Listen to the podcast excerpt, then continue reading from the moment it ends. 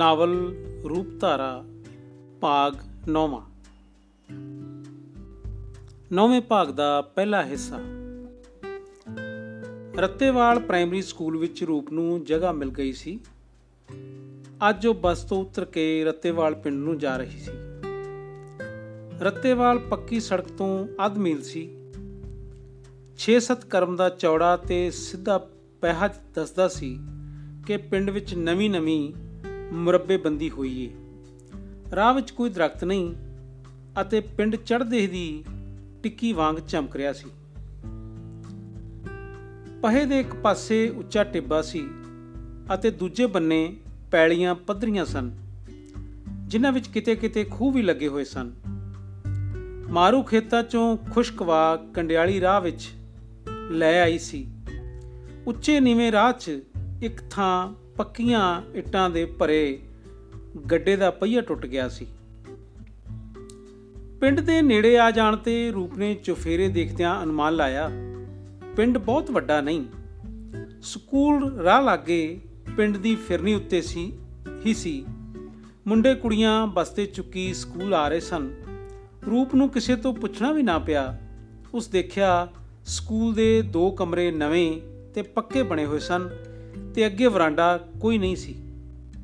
3 ਸਾਲ ਤੋਂ ਇਸ ਸਕੂਲ ਨੂੰ ਇੱਕ ਹੀ ਮਾਸਟਰ ਚਲਾ ਰਿਹਾ ਸੀ।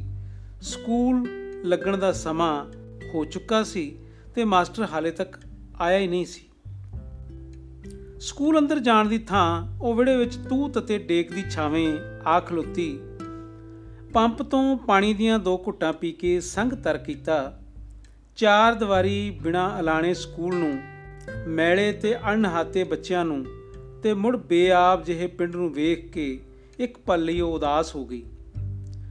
ਅਣਧੋਤੇ ਮੂੰਹਾਂ ਵਾਲੇ ਬੱਚੇ ਉਸ ਦੇ ਦੁਆਲੇ ਬਿਟ-ਬਿਟ ਦੇਖੀ ਜਾ ਰਹੇ ਸਨ। ਉਹਨਾਂ ਨੂੰ ਕੋਈ ਪਤਾ ਨਹੀਂ ਸੀ ਇਹ ਉਹਨਾਂ ਦੀ ਅਧਿਆਪਕਾ ਹੈ। ਸਤਿ ਸ਼੍ਰੀ ਅਕਾਲ। ਤੇ ਜੀ ਆਖਣ ਦਾ ਉਹਨਾਂ ਨੂੰ ਕੋਈ ਚਾਜੇਚਾਰ ਹੀ ਨਹੀਂ ਸੀ। ਪਿੰਡ ਦੀ ਫਿਰਨੀ ਲੰਘਦਿਆਂ ਇੱਕ ਦੋ ਨਾਡੂ ਖਾਂ ਆਪੋਂ ਵਿੱਚ ਹੀ ਓਪਰੀ ਖੂਬਸੂਰਤ ਤੇ ਜਵਾਨ ਕੁੜੀ ਨੂੰ ਸਕੂਲ 'ਚ ਖਲੋਤਿਆਂ ਵੇਖ ਮੈਲੀਆਂ ਸੈਂਤਾਂ ਮਲਾਈਆਂ। ਇੱਕ ਨੇ ਦੂਜੇ ਨੂੰ ਕਿਹਾ, ਛੈਂਤ ਮਾਸਟਰ ਸ਼ਿਵਦਤ ਦੀ ਕੁੜੀ ਐ। ਉਹ ਵੇਖਿਆ ਭੁੱਖ ਲੈਂਦੀ ਐ ਕਿ ਨਹੀਂ? ਰੂਪ ਨੇ ਸੜਕ ਨੂੰ ਜਾਂਦੇ ਪਹੇ ਵੱਲ ਵੇਖਦਿਆਂ ਅਕੇਵਾ ਪ੍ਰਤੀਤ ਕੀਤਾ। ਖਲੋਤਿਆਂ ਖਲੋਤਿਆਂ ਉਸ ਦੀਆਂ ਲੱਤਾਂ ਵਿੱਚ ਲਹੂ ਉਤਰ ਆਇਆ। ਉਸ ਸਾਰਿਆਂ ਬੱਚਿਆਂ ਤੋਂ ਵੱਡੀ ਕੁੜੀ ਨੂੰ ਪੁੱਛਿਆ ਤੁਹਾਡੇ ਮਾਸਟਰ ਜੀ ਕਦੋਂ ਆਉਣਗੇ ਬੀਬਾ? ਆਉਂਦਾ ਹੋਊਗਾ। ਕੁੜੀ ਨੇ ਬੜਾ ਰੁੱਖਾ ਜਵਾਬ ਦਿੱਤਾ। ਰੂਪ ਨੂੰ ਕੁੜੀ ਦੇ ਜਵਾਬ ਨਾਲ ਬੜਾ ਦੁੱਖ ਹੋਇਆ। ਬੀਬਾ, ਅੰਦਰ ਕੁਰਸੀ ਹੈ ਤਾਂ ਲੈ ਆ। ਹੈਗੀ ਆ। ਕੁੜੀ ਅੰਦਰੋਂ ਕੁਰਸੀ ਲੈ ਆਈ ਤੇ ਰੂਪ ਉਸ ਉੱਤੇ ਬਹਿ ਗਈ। ਮੁੜ ਉਸ ਹਾਜ਼ਰੀ ਵਾਲਾ ਰਜਿਸਟਰ ਵੀ ਮੰਗਵਾ ਲਿਆ। ਕੁੱਲ 70 ਵਿਦਿਆਰਥੀ ਸਨ। ਸਾਰੇ ਬੱਚਿਆਂ ਨੂੰ ਇੱਥੇ ਛਾਵੇਂ ਬੁਲਾ ਲਵੋ। ਉਸ ਇੱਕ ਦੋ ਵੱਡੇ ਬੱਚਿਆਂ ਨੂੰ ਆਖਿਆ। ਸਾਰੇ ਬੱਚੇ ਇੱਕ ਦੂਜੇ ਨੂੰ ਉੱਚੀ ਉੱਚੀ ਆਵਾਜ਼ਾਂ ਮਾਰਦੇ ਪੁੰਜੇ ਆ ਕੇ ਬਹਿ ਗਏ। ਰੂਪ ਨੇ ਮੁਸਕਰਾਉਂਦਿਆਂ ਪਿਆਰ ਨਾਲ ਸਾਰੇ ਬੱਚਿਆਂ ਤੋਂ ਪੁੱਛਿਆ, ਜੇ ਮੈਂ ਤੁਹਾਡੀ ਭੈਣ ਜੀ ਬਣ ਕੇ ਤੁਹਾਨੂੰ ਪੜਾਇਆ ਕਰਾਂ? ਬੱਚੇ ਇੱਕਦਮ ਹੈਰਾਨ ਹੋ ਗਏ। ਇੱਕ ਨੀਲੀ ਨਿੱਕਰ ਵਾਲੇ ਸੁਥਰੇ ਜਿਹੇ ਮੁੰਡੇ ਨੇ ਜੀਰਾ ਕਰਕੇ ਕਿਹਾ ਪੜਾਇਆ ਤਾਂ ਕਰਨਾ, ਪਰ ਮਾਰਿਆ ਨਾ ਕਰਨਾ। ਰੂਪ ਨੇ ਸਮਝਿਆ, ਬੱਚੇ ਮਾਰ ਤੋਂ ਸਹਿਮੇ ਹੋਏ ਹਨ।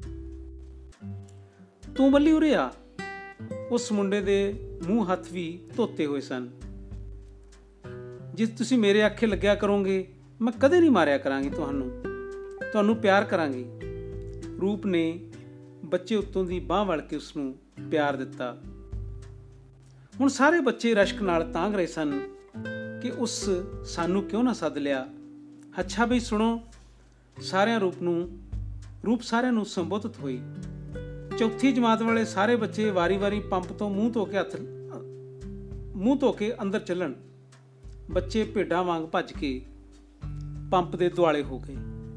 ਨਹੀਂ ਵੀ ਇਸ ਤਰ੍ਹਾਂ ਨਹੀਂ, ਮੈਂ ਇੱਥੋਂ ਨਾ ਬੋਲਾਂਗੀ। ਰੂਪ ਰਜਿਸਟਰ 'ਚੋਂ ਵਾਰੀ-ਵਾਰੀ ਨਾਮ ਬੋਲਦੀ ਗਈ ਤੇ ਚੌਥੀ ਜਮਾਤ ਅੰਦਰ ਚਲੀ ਗਈ। ਇੱਕ ਕੰਮ ਹੋਰ ਕਰੋ, ਜਿਸ ਮੁੰਡੇ ਦਾ ਘਰ ਨੇੜੇ ਹੈ ਉਹ ਕਹੀ ਲੈ ਕੇ ਆਵੇ। ਇਸ ਤਰ੍ਹਾਂ ਤਾਂ ਸਾਰੇ ਵੇਲੇ ਚਿੱਕੜ ਹੋ ਜਾਵੇਗਾ। ਵਿਕਰਾ ਜਾ ਕਰੋ ਕਹੀ ਲਿਆ। ਲਗਾਤਾਰ ਕਈ ਆਵਾਜ਼ਾਂ ਇੱਕ ਮੁੰਡੇ ਨੂੰ ਵਿੰਨ ਗਈਆਂ। ਰੂਪ ਨੇ ਉਸ ਨੂੰ ਸ਼ਾਬਾਸ਼ ਦਿੱਤੀ। ਮੁੰਡਾ ਛਾਲਾ ਮਾਰਦਾ ਘਰ ਨੂੰ ਨੱਠ ਗਿਆ। ਰੂਪ ਨੇ ਤੀਜੀ ਜਮਾਤ ਦੇ ਨਾਮ ਬੋਲਣੇ ਸ਼ੁਰੂ ਕਰ ਦਿੱਤੇ। ਪਾਣੀ ਬਹੁਤਾ ਡੁੱਲਦਾ ਵੇਖ ਆਪ ਹੀ ਰੁਕ ਗਈ। ਬਿੱਕਰ ਕਹੀ ਲੈ ਕੇ ਆ ਗਿਆ। ਉਸ ਨਾਲ 30 32 ਸਾਲ ਦੀ ਉਸਦੀ ਬੀਬੀ ਨਵੀਂ ਅਧਿਆਪਕਾ ਨੂੰ ਦੇਖਣ ਆਈ ਸੀ। ਰੂਪ ਨੇ ਉਸ ਨੂੰ ਉੱਠਦਿਆਂ ਸਤਿ ਸ੍ਰੀ ਅਕਾਲ ਬੁਲਾਈ। ਵੋਟੀ ਬੜੀ ਖੁਸ਼ ਹੋਈ। ਜੀ, ਤੁਸੀਂ ਮਾਸਟਰ ਨਹੀਂ ਬਣ ਕੇ ਆਏ ਹੋ? ਹਾਂ ਭੈਣ ਜੀ। ਰੂਪ ਨੇ ਸ਼ਹਿਦ ਵਰਗੇ ਸ਼ਬਦਾਂ 'ਚ ਹਿੱਤ ਮਿਲਾਇਆ। ਤੁਸੀਂ ਭੈਣ ਜੀ, ਮੇਰੀ ਸਹਾਇਤਾ ਕਰਨੀ।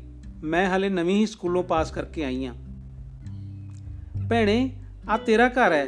ਜਿਸ ਚੀਜ਼ ਦੀ ਲੋੜ ਹੋਵੇ, ਦੱਸ ਦੇ ਦਿਆਲੀ ਨੇ ਆਪਣੇ ਘਰ ਵੱਲ ਇਸ਼ਾਰਾ ਕੀਤਾ। ਤੁਹਾਡਾ ਪਿੰਡ ਭੈਣ? ਨੂਰਪੁਰ। ਰੂਪ ਬੱਚਿਆਂ ਵੱਲ ਧਿਆਨ ਦਿੰਦੀ ਬੋਲੀ।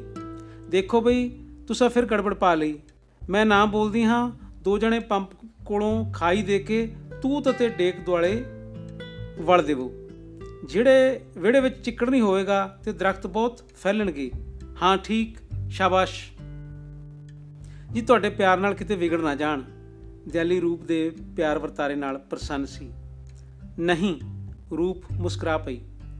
ਪਹਿਲੋਂ ਬੱਚਾ ਮਾਂ ਤੋਂ ਸਿੱਖਦਾ ਹੈ, ਫਿਰ ਮਾਸਟਰ ਤੋਂ ਤੇ ਅਖੀਰ ਆਪਣੇ ਆਪ ਤੋਂ। ਦਿਆਲੀ ਇੱਕ ਦੋ ਗੱਲਾਂ ਕਰਕੇ ਚਲੀ ਗਈ। ਰੂਪ ਪਿੰਡ ਦੀ ਪਹਿਲੀ ਤਰੀਮਤ ਨੂੰ ਮਿਲੀ ਸੀ। ਦਿਆਲੀ ਨੇ ਘਰ ਘਰ ਨਵੀਂ ਮਾਸਟਰੀ ਦੀਆਂ ਸਿਫਤਾਂ ਦੀ ਕਥਾ ਸ਼ੁਰੂ ਕਰ ਦਿੱਤੀ। ਪ੍ਰਾਰਥਨਾ ਕਰਾਉਣ ਪਿੱਛੋਂ ਰੂਪ ਸਾਰਿਆਂ ਬੱਚਿਆਂ ਨੂੰ ਦੋਹੀ ਕਮਰੀ ਲੈ ਗਈ। ਉਸ ਦਿਨ ਪੜਾਇਆ ਕੁਝ ਨਾ, ਪਰ ਸਿਖਾਇਆ ਬੜਾ ਕੁਝ। ਦੇਖੋ ਰਾਣਿਓ, ਜਦੋਂ ਤੁਹਾਡੇ ਮਾਸਟਰ ਜੀ ਕਮਰੇ 'ਚ ਆਉਣ, ਸਾਰੇ ਖੜੇ ਹੋ ਕੇ ਹੱਥ ਜੋੜ ਕੇ ਸਤਿ ਸ੍ਰੀ ਅਕਾਲ ਬੁਲਾਓ। ਸਾਊ ਮੁੰਡੇ ਕੁੜੀਆਂ, ਮਾਂ ਪਿਓ ਜਾਂ ਵੱਡਿਆਂ ਨੂੰ ਹਮੇਸ਼ਾ ਜੀ ਆਖ ਕੇ ਬੁਲਾਉਂਦੇ ਹਨ। ਮੇਰੇ ਖਿਆਲ 'ਚ ਤੁਹਾਡੇ 'ਚੋਂ ਕੋਈ ਮੁੰਡਾ ਬੁੱਧੂ ਬਣਨਾ ਨਹੀਂ ਚਾਹੇਗਾ।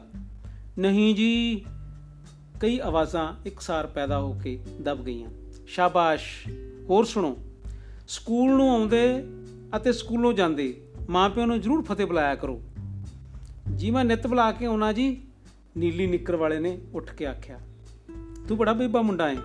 ਉਹ ਸਮਝਿਆ, ਮੁੰਡਾ ਪੜ੍ਹੇ ਲਿਖੇ ਕਰਦਾ ਏ। ਹੁਣ ਇਹ ਵੀ ਤੇਰੇ ਵਾਂਗ ਬੀਬੇ ਬਣ ਜਾਣਗੇ। ਹੈ ਨਾ ਬਈ? ਹਾਂਜੀ। ਫਿਰ ਇੱਕਸਾਰ ਆਵਾਜ਼ਾਂ ਉੱਠ ਖਲੋਤੀਆਂ। ਕੱਪੜੇ ਕੱਲ ਨੂੰ ਸਾਰਿਆਂ ਨੂੰ, ਸਾਰਿਆਂ ਧੋਤੇ ਹੋਏ ਪਾ ਕੇ ਆਉਣਾ। ਮੈਲੇ ਕੱਪੜਿਆਂ ਵਾਲਾ ਮੁੰਡਾ ਕਦੇ ਹੁਸ਼ਿਆਰ ਨਹੀਂ ਬਣ ਸਕਦਾ। ਸਕੂਲ ਪੜਨ ਵਾਲੇ ਤੇ ਡੰਗਰ ਚਾਰਨ ਵਾਲੇ ਮੁੰਡੇ 'ਚ ਸਫ਼ਾਈ ਦਾ ਹੀ ਤਾਂ ਫ਼ਰਕ ਹੁੰਦਾ ਹੈ। ਰੂਪ ਬੋਲ ਵੀ ਰਹੀ ਸੀ ਤੇ ਆਪਣੇ ਨਵੇਂ ਸ਼ਿਸ਼ਾਂ 'ਚ ਟਹਿਲ ਵੀ ਰਹੀ ਸੀ। ਫੱਟੀ ਲਿਖਦਿਆਂ ਸਿਆਹੀ ਤੁਹਾਡੀਆਂ ਉਂਗਲਾਂ ਨੂੰ ਨਹੀਂ ਲੱਗਣੀ ਚਾਹੀਦੀ। ਜੇ ਉਂਗਲਾਂ ਨੂੰ ਲੱਗੇਗੀ ਤਾਂ ਕੱਪੜਿਆਂ ਤੇ ਕਿਤਾਬਾਂ ਤੇ ਦਾਗ ਪੈ ਜਾਣਗੇ। ਤੁਹਾਡਾ ਕਮਰਾ ਸਾਫ਼ ਤੇ ਵਿਹੜਾ ਫੁੱਲਾਂ ਭਰਿਆ ਹੋਣੇ ਚਾਹੀਦੇ ਹਨ। ਹਾਂ ਬਈ, ਜੇ ਤੁਹਾਨੂੰ ਤੀਜੀ ਤੇ ਚੌਥੀ ਵਾਲਿਓ ਵਿੜੇ 'ਚ ਫੁੱਲਾਂ ਤੇ ਸਬਜ਼ੀਆਂ ਲਈ ਕਿਆਰੀਆਂ ਵੰਡ ਦਈਏ, ਸਾਂਭ ਲਓਗੇ? ਹਾਂਜੀ ਕਈਆਂ ਨੇ ਜ਼ੋਰ ਦਿੱਤਾ ਕਿ ਸਾਨੂੰ ਹੁਣੇ ਵੰਡ ਦਿਓ। ਨਹੀਂ ਵੀ ਹਾਲੇ ਨਹੀਂ। ਤੁਹਾਡੇ ਮਾਸਟਰ ਜੀ ਸਲਾਹ, ਨਾਲ ਸਲਾਹ ਕਰਕੇ। ਰੂਪ ਨੇ ਬਾਰੀ ਰਾਹ ਮਾਸਟਰ ਨੂੰ ਆਉਂਦਿਆਂ ਵੇਖ ਲਿਆ। ਰੂਪ ਨੇ ਘੜੀ ਵੇਖੀ, ਉਹ ਮਿੱਥੇ ਟਾਈਮ ਤੋਂ ਸਵਾ ਘੰਟਾ ਲੇਟ ਸੀ। ਅੱਛਾ ਵੀ ਤੁਹਾਡੇ ਮਾਸਟਰ ਜੀ ਆਉਂਦੇ ਆ, ਸਭ ਨੇ ਸਾਊਆਂ ਵਾਂਗ ਉੱਠ ਕੇ ਸਤਿ ਸ੍ਰੀ ਅਕਾਲ ਬੁਲਾਉਣੀ ਹੈ। ਮਾਸਟਰ ਸ਼ਿਵਦਤ ਵਿਹੜੇ ਵਿੱਚ ਸਾਈਕਲ ਤੋਂ ਉਤਰਦਾ ਹੀ ਚੀਕ ਪਿਆ। ਓਏ ਔਂਤਰੀ ਦਿਓ ਆ ਖਾਈ ਕਿਨੇ ਪੁੱਟੀ ਐ ਰੂਪ ਨੂੰ ਮਾਸਟਰ ਦੇ ਅੱਖੜ ਬੋਲ ਚੁੱਪ ਗਏ। ਉਹ ਹੱਥ ਨਾਲ ਬੱਚਿਆਂ ਨੂੰ ਹੌਸਲਾ ਦਿੰਦੀ, ਸਾਊ ਪ੍ਰਭਾਵ ਵਿੱਚ ਬਾਹਰ ਨਿਕਲੀ ਤੇ ਉਸ ਹੱਥ ਜੋੜਦਿਆਂ ਸਤਿ ਸ੍ਰੀ ਅਕਾਲ ਬੁਲਾਖੀ ਬੁਲਾਈ। ਮਾਫ ਕਰਨਾ, ਤੁਸੀਂ ਸ਼ਿਵਦਤ ਨੂੰ ਫਤਿਹ ਭੁੱਲ ਗਈ।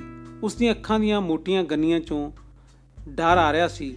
ਉਹ ਖੱਬੀ ਅੱਖੋਂ ਥੋੜਾ ਟੀਰ ਵੀ ਕੱਢਦਾ ਸੀ। ਮੈਂ ਤੁਹਾਡੇ ਅੰਡਰ ਅਧਿਆਪਕਾ। ਅੱਛਾ ਅੱਛਾ! ਸ਼ਿਵਦਤ ਰੂਪ ਦੀ ਗੱਲ ਪੂਰੀ ਹੋਣ ਤੋਂ ਪਹਿਲਾਂ ਹੀ ਖੁਸ਼ ਹੋ ਗਿਆ। ਸਤਿ ਸ੍ਰੀ ਅਕਾਲ ਬੀਬੀ। ਮੈਂ ਪਹਿਲਾਂ ਸਮਝਿਆ ਪਿੰਡੋਂ ਕੋ ਲੰਬਾ ਆਇਆ ਏ। ਆ ਤਾਂ ਬੜੀ ਖੁਸ਼ੀ ਦੀ ਗੱਲ ਹੈ ਮੈਂ ਪਿਛਲੇ 3 ਸਾਲ ਤੋਂ, ਪਿਛਲੇ ਸਾਲ ਤੋਂ ਮਹਿਕਮੇ ਵਾਲਿਆਂ ਨੂੰ ਲਿਖ ਰਿਹਾ ਸਾਂ। ਪਰ ਨਗਾਰਖਾਨੇ 'ਚ ਤੂਤੀ ਦੀ ਕੌਣ ਸੁਣਦਾ ਹੈ? ਉਸ ਸਾਈਕਲ ਸਮੇਤ ਕਮਰੇ 'ਚ ਆ ਗਿਆ। ਦੋਹਾਂ ਜਮਾਤਿਆਂ ਦੇ ਮੁੰਡਿਆਂ ਕੁੜੀਆਂ ਨੇ ਉਸ ਨੂੰ ਉੱਠ ਕੇ ਸਤਕਾਰ ਦਿੱਤਾ। ਮਾਸਟਰ ਦਾ ਮੂੰਹ ਅੱਡਿਆ ਗਿਆ ਤੇ ਖੱਬੀ ਅੱਖ ਦਾ ਟੀਰ ਚੌੜਾ ਹੋ ਗਿਆ। ਇੰਨੀ ਗੱਲ ਨਾਲ ਹੀ ਸ਼ਿਵਦਤ ਨੂੰ ਰੂਪ ਦੇ ਲਾਇਕ ਤੇ ਸੱਭੇ ਹੋਣ ਦਾ ਪ੍ਰਭਾਵ ਲੈਣਾ ਪਿਆ। ਆ ਅਪਾਇੰਟਮੈਂਟ ਆਰਡਰ ਦਸਤੀ ਲੈ ਆਂਦੇ ਨੇ। ਰੂਪ ਨੇ ਕਾਗਜ਼ ਅੱਗੇ ਕਰ ਦਿੱਤਾ। ਆ ਅਪਾਇੰਟਮੈਂਟ ਆਰਡਰ ਦਸਤੀ ਹੀ ਲੈ ਆਂਦੇ ਨੇ। ਰੂਪ ਨੇ ਕਾਗਜ਼ ਅੱਗੇ ਕਰ ਦਿੱਤਾ। ਸ਼ਿਵਦਤ ਨੂੰ ਅੰਗਰੇਜ਼ੀ ਆਉਂਦੀ ਨਹੀਂ ਸੀ। ਬਸ ਜੀ, ਸਭ ਠੀਕ ਹੈ। ਤੁਸੀਂ ਛੋਟੀਆਂ ਜਮਾਤਾਂ ਸੰਭੋ। ਉਹ ਭੂਤਨੀ ਦੇ ਮੇਰੀ ਸੁਰਤ ਮਾਰੀ ਰੱਖਦੇ ਆ। ਉਹ ਮਾਸਟਰ ਜੀ ਦੀਆਂ ਗੱਲਾਂ ਤੇ ਅੰਤਰੀਵ ਹੱਸਦੀ ਰਹੀ ਤੇ ਉਸ ਨੂੰ ਜਾਣ ਲੈਣ ਤੋਂ ਪਹਿਲਾਂ ਟੋਕਣਾ ਠੀਕ ਨਾ ਸਮਝਿਆ। ਮਾਸਟਰ ਦੇ ਨਾਲ ਉਹ ਦੂਜੇ ਕਮਰੇ ਵਿੱਚ ਆ ਗਈ। ਸੁਣੋ ਇਹ ਭੂਤਣਿਓ, ਇਹ ਤੁਹਾਡੇ ਨਵੇਂ ਭੈਣ ਜੀ ਐ ਪਤਾ ਹੈ ਸਿੱਬੂ, ਪਿਛਲੀ ਕਤਾਰ ਚੋਂ ਇੱਕ ਮੁੰਡਾ ਕਹਿ ਕੇ ਦੌੜ ਗਿਆ। ਕੌਣ ਬਖਦਾ ਏ? ਖੜਾ ਹੋ ਜਾਏ। ਮਾਸਟਰ ਜੀ ਸੱਜਰੀ ਹੱਤਕ ਨਾਲ ਗਰਮ ਹੋ ਗਏ। ਸ਼ਿਵਦੱਤ ਨੇ ਦਬਕਾ ਮਾਰਦਿਆਂ ਦੋਸ਼ੀ ਲੱਭ ਲਿਆ। ਇਹ ਬਿੱਕਰ ਸੀ। ਮਾਸਟਰ ਜੀ ਨੇ ਕੰਨ ਨੂੰ ਮਰੋੜਾ ਚਾੜਦਿਆਂ ਮੁੰਡੇ ਦੀਆਂ ਚੀਕਾਂ ਕਢਵਾ ਦਿੱਤੀਆਂ। ਰੂਪ ਨੇ ਮਾਸਟਰ ਹੱਥੋਂ ਬਿੱਕਰ ਨੂੰ ਲੈਂਦਿਆਂ ਸਮਝਾਇਆ, ਦੇਖ ਛੋਟੂ ਬੀਬੇ, ਰਾਣੇ ਮੁੰਡੇ ਮਾਸਟਰਾਂ ਦੀ ਇੱਜ਼ਤ ਕਰਦੇ ਆ। ਕਦੇ ਸਾਹਮਣੇ ਨਹੀਂ ਬੋਲਦੇ। ਤੈਨੂੰ ਮਾਸਟਰ ਜੀ ਤੋਂ ਮਾਫੀ ਮੰਗ ਲੈਣੀ ਚਾਹੀਦੀ ਹੈ। ਮੈਂ ਭੁੱਲ ਗਿਆ ਜੀ। ਮੁੰਡੇ ਨੇ ਹੱਥ ਜੋੜ ਦਿੱਤੇ। ਜਦ ਦਫਾ ਹੋ ਸ਼ਿਵਦੱਤ ਨੇ ਰੂਪ ਦੇ ਨਵੀਂ ਹੋਣ ਕਰਕੇ ਤੂਤ ਦੀ ਛਿਟੀ ਵਰਤਣੀ। ਮਨਾਸਬ ਨਾ ਸਮਝੀ ਤੇ ਗੁੱਸਾ ਪੀ ਕੇ ਆਪਣੇ ਕਮਰੇ ਵਿੱਚ ਚਲਿਆ ਗਿਆ। ਰੂਪ ਦਾ ਮਨ ਕਹਿ ਰਿਹਾ ਸੀ ਜੇ ਅਸੀਂ ਆਪ ਬੱਚਿਆਂ ਦੀ ਇੱਜ਼ਤ ਨਹੀਂ ਕਰਾਂਗੇ, ਇਹ ਸਾਡੀ ਕਿਸ ਤਰ੍ਹਾਂ ਕਰ ਸਕਦੇ ਨੇ? ਪੜਾਉਣ ਨਾਲੋਂ ਮਨੁੱਖ ਬਣਾਉਣ ਵਾਲੀਆਂ ਸਿਫਤਾਂ ਬਹੁਤ ਜ਼ਿਆਦਾ ਬੁਨਿਆਦੀ ਹਨ। ਪਹਿਲੇ ਦੋ ਦਿਨ ਉਸ ਇੱਕ ਸ਼ਬਦ ਵੀ ਨਾ ਪੜਾਇਆ ਸਗੋਂ ਇਹੀ ਸਿਖਾਉਂਦੀ ਰਹੀ, ਪੜ੍ਹੀ ਦਾ ਕਿਵੇਂ ਹੈ, ਲਿਖੀ ਦਾ ਕਿਵੇਂ ਹੈ, ਪਹਿਲੇ ਹਫ਼ਤੇ ਹੀ ਉਸ ਪਿਆਰ ਮੁਹੱਬਤ ਨਾਲ ਸਾਰੇ ਬੱਚਿਆਂ ਦਾ ਦਿਲ ਜਿੱਤ ਲਿਆ। ਜਿਹੜੇ ਬੱਚੇ ਸਕੂਲੋਂ ਡਰਦੇ ਸਨ, ਉਹ ਆਪਣੇ ਆਪ ਆਉਣ ਲੱਗ ਪਏ ਉਸ ਇੱਕ ਇੱਕ ਬੱਚੇ ਦੀ ਮਾਨਸਿਕ ਗੁੰਝਲ ਨੂੰ ਸਮਝਣ ਦਾ ਯਤਨ ਕੀਤਾ ਤੇ ਖੇਡਾਂ ਆਦ ਦੇ ਲਾਲਚ ਨਾਲ ਉਹਨਾਂ ਨੂੰ ਹੌਲੀ-ਹੌਲੀ ਪੜ੍ਹਾਈ ਲਿਖਾਈ ਵਿੱਚ ਵੀ ਤੋਰ ਲਿਆ। ਇੱਕ ਦਿਨ ਬੱਚਿਆਂ ਦੀਆਂ ਮਾਵਾਂ ਨੂੰ ਰੂਪ ਨੇ ਸਕੂਲ ਸੱਦਿਆ। ਉਹ ਵਾਕਫੀਅਤ ਪੈਦਾ ਕਰਨਾ ਚਾਹੁੰਦੀ ਸੀ। ਇਕੱਠ ਹੋ ਜਾਣ ਪਿੱਛੋਂ ਉਹ ਬੋਲੀ, ਭੈਣੋ ਤੇ ਮਤਾਓ, ਮੈਂ ਕੁਝ ਬੇਨਤੀਆਂ ਕਰ ਲਈ ਤੁਹਾਨੂੰ ਖੇਚਲ ਦਿੱਤੀ ਹੈ। ਇਸ ਖੇਚਲ ਦੀ ਮਾਫੀ ਚਾਹੁੰਦੀ ਆ ਮੈਂ ਆਸ ਕਰਦੀ ਆ ਤੁਸੀਂ ਬੁਰਾ ਨਹੀਂ ਮਨਾਉਂਗੀਆਂ। ਤੁਹਾਨੂੰ ਕਰ ਕੰਮ ਬਹੁਤ ਹੋਣੇ ਨੇ, ਪਰ ਬੱਚਿਆਂ ਨੂੰ ਸਾਫ਼ ਸੁਥਰੇ ਤੇ ਨਵਾ, ਸਾਫ਼ ਸੁਥਰੇ ਤੇ ਨਵਾ ਧਵਾ ਕੇ ਜ਼ਰੂਰ ਸਕੂਲ ਭੇਜਣਾ ਚਾਹੀਦਾ ਹੈ। ਬੱਚਿਆਂ ਲਈ ਹੀ ਅਸੀਂ ਘਰ ਤੇ ਖੇਤਾਂ ਵਿੱਚ ਮਰਦੇ ਰਹਿੰਦੇ ਹਾਂ। ਆਪਣੀ ਜ਼ਿੰਮੇਵਾਰੀ ਦੀ ਥਾਂ ਇੱਕ ਦਿਨ ਅਸਾਂ ਬੱਚਿਆਂ ਨੂੰ ਦੇਣੀ ਹੈ। ਅਸਾਂ ਮਾਸਟਰਾਂ ਨੂੰ, ਬੱਚਿਆਂ ਨੂੰ ਜ਼ਿੰਮੇਵਾਰੀ ਦਾ ਅਹਿਸਾਸ ਤੇ ਜਿਉਣ ਦਾ ਤਰੀਕਾ ਸਿਖਾਉਣਾ ਹੈ। ਪਰ ਜ਼ਿੰਦਗੀ ਤੁਹਾਡੇ ਘਰਾਂ ਵਿੱਚ ਹੈ। ਕਿਤਾਬ, ਸਲੇਟ, ਕਾਪੀ ਅਤੇ ਫੱਟੀ ਆਦ ਸਮਾਨ ਚੰਗੀ ਹਾਲਤ ਵਿੱਚ ਬੱਚੇ ਨੂੰ ਲੈ ਕੇ ਦਿਓ।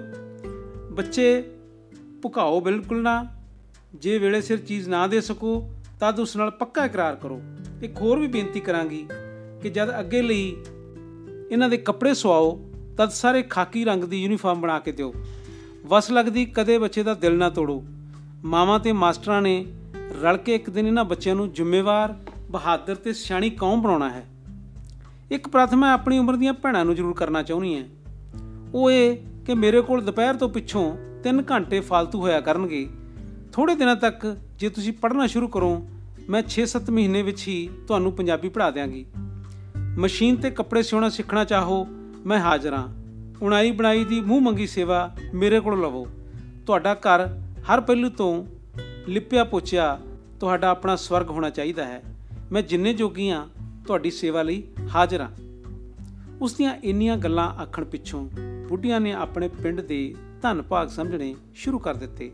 ਸ਼ਾਬਾਸ਼ ਧੀਏ, ਤੇ ਅਸੀਸਾਂ ਦੇ ਉਹਨਾਂ ਪੁਲ ਬੰਨ ਦਿੱਤੇ। ਹਾਣੀ ਕੁੜੀਆਂ ਤੇ ਵੋਟੀਆਂ ਨੇ ਉਸ ਨੂੰ ਜੱਫੀਆਂ ਪਾ ਲਈਆਂ। ਦਿਆਲੀ ਦੀ ਅਗਵਾਈ ਹੇਠ ਪੜਨ ਲਈ ਇੱਕ ਟੋਲੀ ਤਿਆਰ ਹੋ ਗਈ। ਰੂਪ ਨੇ ਪਿੰਡ ਦੀਆਂ ਜਨਾਨੀਆਂ ਦੇ ਕੰਮ ਆਉਣਾ ਸ਼ੁਰੂ ਕਰ ਦਿੱਤਾ। ਉਸ ਦੇ ਪੜਾਉਣ ਤੇ ਸਿਖਾਉਣ ਦਾ ਤਰੀਕਾ ਪਹਿਲੇ ਮਾਸਟਰ ਨਾਲੋਂ ਬਿਲਕੁਲ ਵੱਖਰਾ ਸੀ। ਉਸ ਦੇ ਰੂਪਵੰਤ ਤੇ ਹੁਨਰਮੰਦ ਹੋਣ ਦੀ ਕੀਰਤੀ ਸੁਗੰਧੀ ਬਣ ਕੇ ਘਰ ਘਰ ਫੈਲਦੀ ਗਈ। ਰੱਤੇਵਾਲ ਚੰਗੀ ਤਰ੍ਹਾਂ ਸੈੱਟ ਹੋ ਜਾਣ ਪਿੱਛੋਂ ਰੂਪ ਨੇ ਆਪਣੇ ਹਾਣੀ ਨੂੰ ਭਰਪੂਰ ਤਸੱਲੀ ਨਾਲ ਖਤ ਲਿਖਿਆ। ਪਿਆਰੇ ਸਰਦਾਰ ਜੀ, ਬਹੁਤ ਹੀ ਪਿਆਰ ਨਾਲ ਸਤਿ ਸ਼੍ਰੀ ਅਕਾਲ। ਮੈਂ ਰੱਤੇਵਾਲ ਪ੍ਰਾਇਮਰੀ ਸਕੂਲ ਵਿੱਚ ਲੱਗ ਗਈ ਹਾਂ। ਸਕੂਲ ਨੂਰਪੁਰ ਤੋਂ ਕਾਫੀ ਦੂਰ ਹੈ। ਪਹਿਲਾਂ 10 ਮੀਲ ਰੇਲ ਚੜ੍ਹ ਕੇ ਮੰਡੀ ਆਉਣਾ ਪੈਂਦਾ ਹੈ, ਫਿਰ 7 ਮੀਲ ਬੱਸ ਤੇ। ਜਿਸ ਬਿਰਧ ਮਾਸਟਰ ਨੇ ਮੈਨੂੰ ਲਾਇਆ ਹੈ, ਉਹ ਧੀਆਂ ਵਾਂਗ ਸਮਝਦਾ ਹੈ, ਪਿੰਡ ਦੀਆਂ ਜਨਾਨੀਆਂ ਮੇਰੀ ਬੜੀ ਇੱਜ਼ਤ ਕਰਦੀਆਂ ਹਨ। ਮੈਂ ਚਾਹੁੰਦੀ ਹਾਂ, ਤੁਸੀਂ ਇੱਕ ਵਾਰ ਮੇਰਾ ਮਾਣ ਤਾਣ ਆ ਕੇ ਜ਼ਰੂਰ ਵੇਖੋ। ਚੰਗੀ ਮਾਂ ਪਿੱਛੋਂ ਮੈਂ ਹੁਣ ਚੰਗੀ ਅਧਿਆਪਕਾ ਬਣ ਕੇ ਵਿਖਾਉਣਾ ਚਾਹੁੰਦੀ ਹਾਂ। ਕਿ ਮੈਂ ਬੇਜੀ ਨੂੰ ਨਾਲ ਲਿਆ ਕੇ ਮੰਡੀ ਨਾਲ ਰਹਿਣ ਲੱਗ ਪਵਾਂ? ਗੁਰਮੀਤ ਨੂੰ ਮੰਡੀ ਦੇ ਸਕੂਲ ਦਾਖਲ ਕਰਵਾ ਦੇਵਾਂਗੀ ਤੇ ਸਮੇਰ ਨੂੰ ਬੇਜੀ ਸਾਂਭ ਲਿਆ ਕਰੇਗੀ। ਮੈਂ ਬੇਜੀ ਨੂੰ ਕੋਲ ਰੱਖ ਕੇ ਸੁੱਖ ਦੇਣਾ ਚਾਹੁੰਦੀ ਹਾਂ। ਹੋਰ ਸਾਰੇ ਸੁੱਖ ਮਿਲ ਗਏ। ਬਸ ਤੁਹਾਡਾ ਵਿਛੋੜਾ ਨਾਗ ਵਾਂਗ ਡੰਗਦਾ ਹੈ। ਤੁਸੀਂ ਨੌਕਰੀ ਛੱਡ ਕੇ ਪ੍ਰਾਈਵੇਟ ਬੀਏ ਤੇ ਪਿੱਛੋਂ ਬੀਟੀ ਕਰ ਲਵੋ। ਜ਼ਿੰਦਗੀ ਸੋਹਣੀ ਗੁਜ਼ਾਰਾਂਗੇ। ਇਕੱਠੇ ਰਹਿਣ ਦੀ ਵਧੀਆ ਸਬੀਲ ਹੈ। ਬੱਚੇ ਠੀਕ ਹਨ। ਤੁਹਾਡੀ ਚਰਨਦਾਸੀ ਜਗਰੂਪ ਕੌਰ। ਰੂਪ ਮੂੰਹ ਹਨੇਰੇ ਉੱਠ ਕੇ ਰੋਟੀ ਪਕਾਉਂਦੀ ਅਤੇ ਬੱਚਿਆਂ ਨੂੰ ਸਾਂਭਣ ਪਿੱਛੋਂ ਰੇਲਵੇ ਸਟੇਸ਼ਨ ਨੂੰ ਤੁਰ ਪੈਂਦੀ। ਸਟੇਸ਼ਨ ਡੇਢ ਮੀਲ ਸੀ ਤੇ ਕੱਚਾ ਪੈਂਡਾ ਤੁਰਨਾ ਪੈਂਦਾ ਸੀ। ਬਸ ਮੰਡੀ ਸਟੇਸ਼ਨ ਤੋਂ ਤਿਆਰ ਮਿਲ ਜਾਂਦੀ ਸੀ। ਬੱਸ ਮੰਡੀ ਸਟੇਸ਼ਨ ਤੋਂ ਤਿਆਰ ਮਿਲ ਜਾਂਦੀ ਸੀ। ਅੱਧਾ ਮੀਲ ਰੱਤੇਵਾਲ ਦਾ ਰਾਹ ਤੁਰ ਕੇ ਉਹ ਹਮੇਸ਼ਾ ਸਕੂਲ ਟਾਈਮ ਤੋਂ ਅੱਗੋਂ ਹੀ ਪਹੁੰਚ ਜਾਂਦੀ ਸੀ। ਮਾਸਟਰ ਸ਼ਿਵਦਤ ਨੂੰ ਵੀ ਹੁਣ ਸਮੇਂ ਸਿਰ ਆਉਣ ਲਈ ਮਜਬੂਰ ਹੋਣਾ ਪੈ ਗਿਆ ਸੀ। ਫਿਰ ਵੀ ਉਹ 3 ਮੀਲ ਤੋਂ ਕਦੇ ਹੀ ਰੂਪ ਤੋਂ ਪਹਿਲਾਂ ਆਇਆ ਹੋਵੇਗਾ। ਅਧਿਆਪਕਾਂ ਨੂੰ ਪੜਾਉਣ ਵਿੱਚ ਡਿਊਟੀ ਨਾਲ ਸ਼ੌਕ ਵੀ ਜਾਗ ਪਿਆ। ਉਸ ਸਕੂਲ ਦੇ ਵਿਹੜੇ ਨੂੰ ਗਰਮੀ ਦੇ ਬੂਟਿਆਂ ਨਾਲ ਸਜਾ ਲਿਆ। ਉਹ ਛੇਤੀ ਫੁੱਲਾਂ ਦੀ ਇੰਤਜ਼ਾਰ ਕਰਨ ਲੱਗ ਪਈ। ਇਨ੍ਹਾਂ ਦਿਨਾਂ ਵਿੱਚ ਜ਼ਿੰਦਗੀ ਇਸ਼ਕ ਇਸ਼ਕ ਹੋਈ ਪਈ ਸੀ। ਨਿਤ ਦੇ ਜਾਣੇ ਪਛਾਣੇ ਰਾਹਾਂ 'ਚ, ਰਾਹਾਂ ਵਿੱਚ ਦੀ ਜਦੋਂ ਲੰਘਦੀ, ਗੱਭਰੂ ਬਲਦਾਂ ਵਿੱਚ ਦੀ ਉਸ ਨੂੰ ਕਾਨੀਆਂ ਮਾਰਦੇ। ਪ੍ਰਸ਼ੰਸਾ ਵਾਲੀਆਂ ਕਾਨੀਆਂ ਨਾਲ ਉਹ ਮਾਨਸਿਕ ਤੌਰ ਤੇ ਖੁਸ਼ ਹੋਣੋਂ ਨਾ ਰਹਿ ਸਕਦੀ, ਪਰ ਹੋਛੀਆਂ ਬੋਲੀਆਂ ਨਾਲ ਉਸ ਦਾ ਅੰਦਰ ਦੁੱਖ ਜਾਂਦਾ। ਉਸ ਨੂੰ ਗੁੱਸਾ ਤਾਂ ਬੜਾ ਆਉਂਦਾ, ਪਰ ਮੁੜ ਉਹਨਾਂ ਦੀ ਜ਼ਹਾਲਤ ਤੇ ਤਰਸ ਖਾਦੇ ਬਿਨਾ ਨਾ ਰਹਿ ਸਕਦੀ। ਮਾਸਟਰ ਦੀਆਂ ਦਸੀਆਂ ਭੁੱਖਾਂ ਤੋਂ ਬਿਨਾ ਸਾਡੇ ਸਮਾਜ ਵਿੱਚ ਹੋਰ ਵੀ ਭੁੱਖ ਹੈ, ਜਿਹੜੀ ਸਾਨੂੰ ਹਰ ਥਾਂ ਸ਼ਰਮ ਦਵਾਉਂਦੀ ਹੈ। ਜ਼ਿੰਦਗੀ ਜਦ ਅਮਲ ਦੇ ਖੇਤਰ ਵਿੱਚ ਆਉਂਦੀ ਹੈ, ਆਪੂ ਹੀ ਸਿੱਟੇ ਕੱਢਣੇ ਸ਼ੁਰੂ ਕਰ ਦਿੰਦੀ ਹੈ। ਹਰ ਵਿਚਾਰ ਨੂੰ ਜ਼ਿੰਦਗੀ ਦੀ ਜਦੋਜਹਿਦ ਪੈਦਾ ਕਰਦੀ ਹੈ। ਰੂਪ ਦਾ ਹਰ ਕਦਮ ਮਜ਼ਬੂਤ, ਰੋਆ ਤੇ ਅੱਗੇ ਹੀ ਹੁੰਦਾ ਗਿਆ। ਇੱਕ ਸਵੇਰੇ ਰੂਪ ਦੀ ਬੱਸ ਰੇਲਵੇ ਸਟੇਸ਼ਨ ਤੋਂ ਆਉਂਦੀ ਮੰਡੀ ਦੇ ਅੱਡੇ ਤੇ ਰੁਕ ਗਈ। ਸਵਾਰੀਆਂ ਘੱਟ ਹੋਣ ਦੀ ਸੂਰਤ ਵਿੱਚ ਆਮ ਤੌਰ ਤੇ ਹੀ ਰੁਕ ਜਾਇਆ ਕਰਦੀ ਸੀ। ਉਸ ਦਿਨ ਜੈਬੂ ਨੇ ਰੂਪ ਨੂੰ ਬੱਸ 'ਚ ਬੈਠੀ ਦੇਖ ਲਿਆ। ਉਹ ਟਰੱਕ ਦੇ ਟਰੱਕ ਤੇ ਮੰਡੀੋਂ ਮਾਲ ਚੁੱਕਣ ਆਇਆ ਸੀ। ਰੂਪ ਨੂੰ ਵੇਖਦਿਆਂ ਹੀ ਉਹ ਆਕੜ ਗਿਆ। ਉਸ ਬੱਸ ਦੇ ਅੱਗੇ ਪਿੱਛੇ ਹੁੰਦਿਆਂ ਦੋ ਚਾਰ ਖੰਗੂਰੇ ਵੀ ਮਾਰੇ। ਰੂਪ ਮਨ ਮਾਰ ਕੇ ਚੁੱਪ ਵੱਟੀ ਬੈਠੀ ਰਹੀ। ਉਸ ਮਨ ਵਿੱਚ ਧਾਰ ਲਈ ਜੇ ਇਸ ਬੁਲਾਇਆ ਤਾਂ ਜੁੱਤੀ ਲਾ ਲੈਣੀ ਹੈ ਤੇ ਗੱਲ ਪਿੱਛੋਂ ਕਰਨੀ ਹੈ। ਡਰਾਈਵਰ ਨੇ ਹਾਰਨ ਦੇ ਕੇ ਕੰਡਕਟਰ ਨੂੰ ਬੁਲਾਇਆ ਅਤੇ ਗੱਡੀ ਸਟਾਰਟ ਕਰ ਲਈ। ਮੋੜ ਮੁੜਨ ਪਿੱਛੋਂ ਜੇਬੂ ਨੇ ਵੀ ਆਪਣਾ ਟਰੱਕ ਬੱਸ ਦੇ ਮਗਰ ਲਾ ਦਿੱਤਾ। ਕਿਸੇ ਤਰ੍ਹਾਂ ਦਾ ਡਰਨਾ ਮਹਿਸੂਸ ਕਰਦਿਆਂ ਵੀ ਰੂਪ ਨੇ ਟਰੱਕ ਆਉਂਦਾ ਨੋਟ ਕਰ ਲਿਆ। ਉਸ ਦੇ ਦਿਲ ਵਿੱਚ ਕਿਸੇ ਤਰ੍ਹਾਂ ਦੀ ਗੈਰ ਕੁਦਰਤੀ ਧੜਕਣ ਨਹੀਂ ਸੀ। ਰੱਤੇਵਾਲ ਦੇ ਮੋੜ ਤੇ ਬੱਸ ਰੁਕ ਪਈ। ਰੂਪ ਨਾਲ ਇੱਕ ਮਰਦਾਵੀ ਸਵਾਰੀ ਹੋਰ ਉਤਰ ਗਈ। ਦੋਵੇਂ ਸਵਾਰੀਆਂ ਰੱਤੇਵਾਲ ਦੇ ਰਾਹ ਪੈ ਗਈਆਂ। ਬੱਸ ਖਲੋ ਜਾਣ ਕਾਰਨ ਜੇਬੂ ਨੂੰ ਹੌਲੀ ਰੱਖਦਿਆਂ ਵੀ ਟਰੱਕ ਅੱਗੇ ਲੰਘਾਉਣਾ ਪੈ ਗਿਆ। ਜਦ ਉਸ ਨੂੰ ਤਸੱਲੀ ਹੋ ਗਈ, ਉਸ ਦੀ ਮਾਰ ਪਿੱਛੇ ਲੈ ਪਈ ਹੈ, ਤਦ ਉਹ ਦੋ ਫਰਲੰਗ ਤੋਂ ਹੀ ਬੱਸ ਲੰਘਾ ਕੇ ਟਰੱਕ ਮੋੜ ਲਿਆ।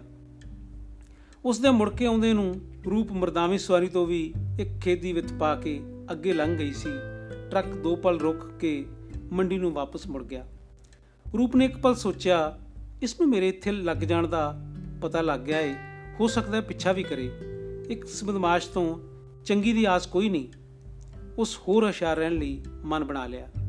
ਦੂਜੇ ਦਿਨ ਜੈਬੂ ਜੇਰਾ ਕਰਕੇ ਉਸ ਬੱਸ ਵਿੱਚ ਰੇਲ ਆਉਣ ਤੋਂ ਪਹਿਲਾਂ ਹੀ ਆ ਬੈਠਾ। ਰੂਪ ਨੇ ਉਸ ਤੋਂ ਬੈਠਦਿਆਂ, ਦੂਰ ਬੈਠਦਿਆਂ ਹੀ ਗੁੱਸੇ ਵਿੱਚ ਸਾਹ ਭਰਿਆ। ਉਸ ਜੈਬੂ ਵੱਲ ਸੁਭਾਵਕ ਵੀ ਨਾ ਦੇਖਿਆ। ਇਹ ਤਾਂ ਸਪਸ਼ਟ ਹੀ ਸੀ ਕਿ ਜੈਬੂ ਉਸ ਦੀ ਖਾਤਰ ਬੱਸ ਵਿੱਚ ਬੈਠਾ ਸੀ। ਰੂਪ ਦੇ ਦਿਲ ਵਿੱਚ ਹਲਕੀ ਜਿਹੀ ਗੜਬੜੀ ਮਚ ਉੱਠੀ, ਪਰ ਉਹ ਆਪਣੇ ਕਾਬੂ ਵਿੱਚ ਅਡੋਲ ਬੈਠੀ ਰਹੀ। ਰੱਤੇਵਾਲ ਦੇ ਮੋੜ ਉੱਤੇ ਬੱਸ ਰੁਕ ਗਈ। ਰੂਪ ਨਾਲ ਜੈਬੂ ਵੀ ਥੱਲੇ ਉਤਰ ਗਿਆ। ਰੂਪ ਲਈ ਆਸਰੇ ਵਜੋਂ ਕੁਦਰਤੀ ਉਸ ਦਿਨ ਕੋਈ ਸਵਾਰੀ ਨਾ ਉਤਰੀ। ਰੂਪ ਨੇ ਆਪਣੇ ਆਪ ਨੂੰ ਹੌਸਲੇ ਆਇਆ ਕਿ ਇਕੱਲੀ ਤਾਂ, ਇਕੱਲੀ ਹਾਂ, ਤਦ ਕੀ ਹੈ? ਇਹ ਮੂੰਹ 'ਚ ਤਾਂ ਨਹੀਂ ਪਾ ਲਵੇਗਾ। ਰੂਪ ਰਵਾਂ ਰਵੀ ਤੁਰ ਪਈ। ਜੇਬੂ ਨੇ ਵੀ ਨਾਲ ਰੜਨ ਦਾ ਯਤਨ ਕੀਤਾ। ਬਸ ਧੂੜਾ ਅਡਾਂਦੀ ਅੱਗੇ ਲੰਘ ਗਈ ਸੀ। ਉਹ ਸੁਣਿਓ ਹੁਣ ਕਿੰਨਾ ਚਿਰ ਮੂੰਹ ਮੋੜੀ ਰੱਖਣਾ ਹੈ ਜੇਬੂ ਨੇ ਗੱਲ ਰੜਕਾਈ। ਰੂਪ ਨੇ ਚਿੱਤ ਨਾਲ ਫੈਸਲਾ ਕਰ ਲਿਆ ਸੀ ਕਿ ਜੇ ਇਸ ਬਕਵਾਸ ਕੀਤੀ, ਜਵਾਬ ਬਿਲਕੁਲ ਨਹੀਂ ਦੇਣਾ। ਉਹ ਅਣਸੁਣੀ ਕਰਕੇ ਅੱਗੇ ਟੁਰੀ ਗਈ। ਇਉਂ ਚੁੱਪ ਚੁੱਪ ਕੀਤਿਆਂ ਡੰਗ ਨਹੀਂ ਸਰਨਾ। ਜੇਬੂ ਦਾ ਜੀ ਕਰਦਾ ਸੀ ਪਛਾਂ ਧੌਣ 'ਚ ਹੱਥ ਪਾ ਲਵਾਂ, ਪਰ ਸਿੱਧੇ ਤੀਰ ਵਰਗੇ ਰਾਹ ਵਿੱਚ ਉਸ ਦਾ ਜੀਰਾ ਨਾ ਪਿਆ। ਪਿੰਡ ਵੱਲੋਂ ਦੋ ਰਾਹੀ ਆ ਰਹੇ ਸਨ। ਰਾਹ ਤੋਂ ਇੱਕ ਪਾਸੇ ਇੱਕ ਖੂਹ ਵੀ ਵਗ ਰਿਹਾ ਸੀ। ਬੋਲਿਆ ਤਾਂ ਮੁੱਲ ਨਹੀਂ ਲੱਗਦਾ। ਸਾਡੇ ਵੱਲ ਹੀਰੇ ਵੇਖ, ਸਾਡੇ ਵੱਲ ਵੇਖ ਹੀਰੇ, ਕਿਵੇਂ ਦਸੌਂਦੇ ਕੱਟਦੇ ਫਿਰਦੇ ਆਂ ਤੂੰ ਵੱਡਿਆ ਰਾਂਝਿਆ ਜਿੰਨਾ ਚਿਰ ਜੁੱਤੀਆਂ ਨਹੀਂ ਖਾ ਲੈਂਦਾ, ਠੀਕ ਨਹੀਂ ਹੁੰਦਾ। ਰੂਪ ਨੂੰ ਪ੍ਰਿੰਸੀਪਲ ਦੇ ਸਾਹਮਣੇ ਮਿੰਤਾ ਕਰਦਾ ਰਾਂਝਾ ਯਾਦ ਆ ਕੇ, ਯਾਦ ਆ ਕੇ ਹਾਸਾ ਆ ਗਿਆ। ਰੂਪ ਨੂੰ ਉਸਦੇ ਟਰਪੋਕ ਹੋਣ ਦਾ ਚੰਗੀ ਤਰ੍ਹਾਂ ਪਤਾ ਲੱਗ ਚੁੱਕਾ ਸੀ। ਰੂਪ ਦੇ ਨਾਂ ਡਰਨ ਦੀ ਸਭ ਤੋਂ ਵੱਡੀ ਵਜ੍ਹਾ ਹੀ ਇਹੋ ਸੀ। ਖੜਾ ਤੇਰਾ ਨਹੀਂ ਛੱਡਣਾ ਭਾਵੇਂ ਲੱਗ ਜਾਣ ਹੱਥ ਕੜੀਆਂ, ਪਹਾੜੀ ਕਾਂ ਵਰਗੇ ਬੋਲ ਨਾਲ ਜੇਬੂ ਨੇ ਬਾਲੋ ਦਾ ਟੱਪਾ ਗਾਇਆ।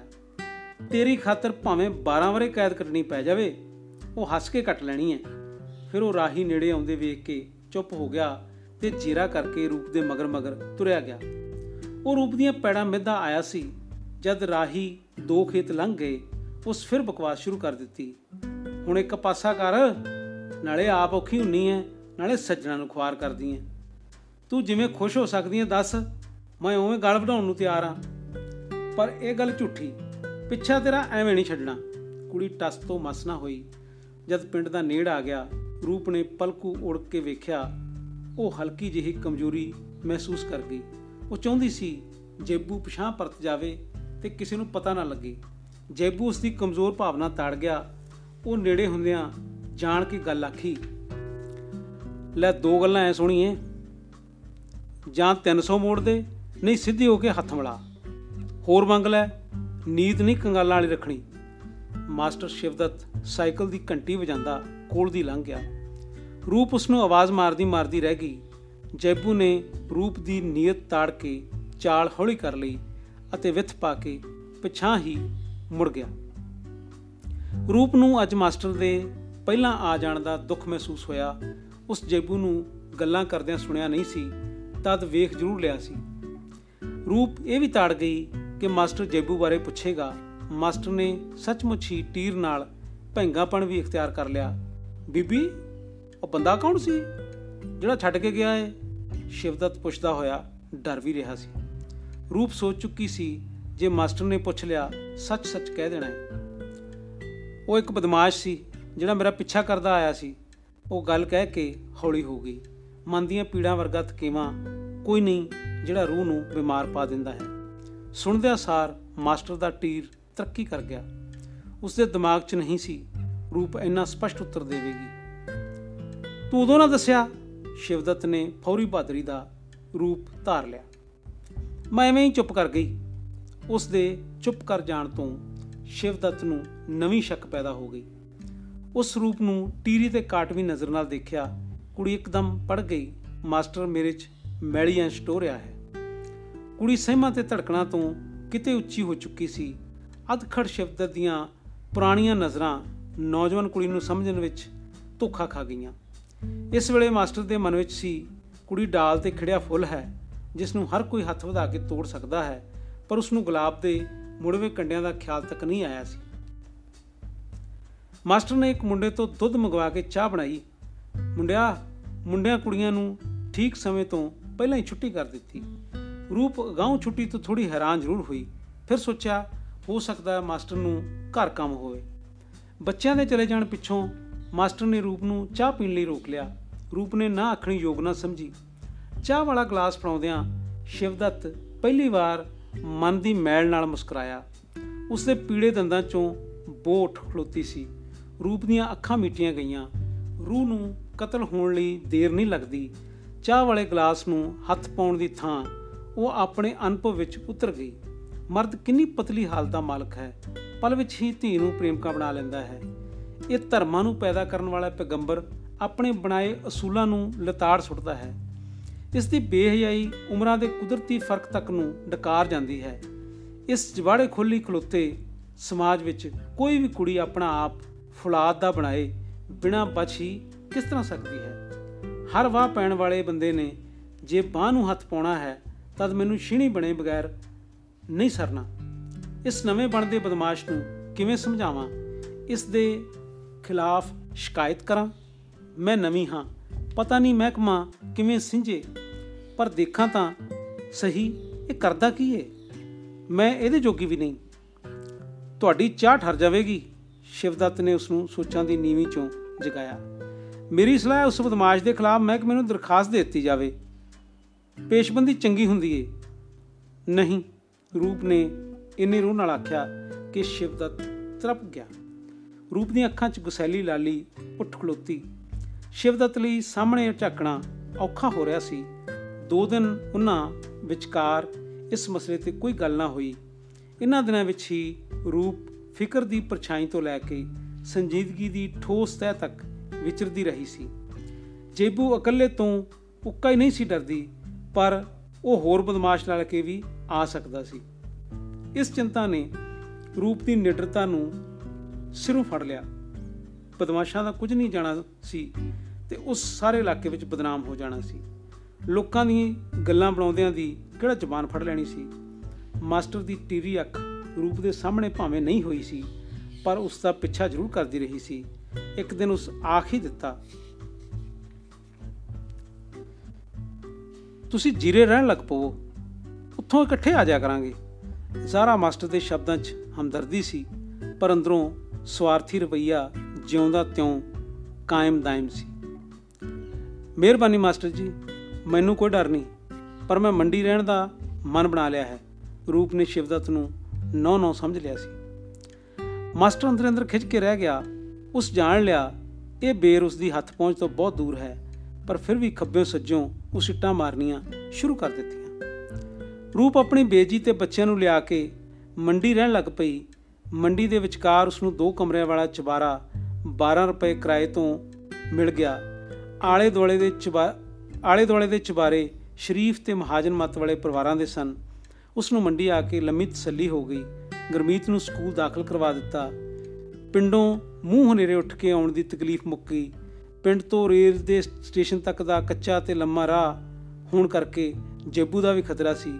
ਸ਼ਾਇਦ ਬੰਦੇ ਲੈ ਕੇ ਬਦਨਾਮੀ ਦਾ ਮੌਕਾ ਪੈਦਾ ਕਰ ਦਿੰਦਾ।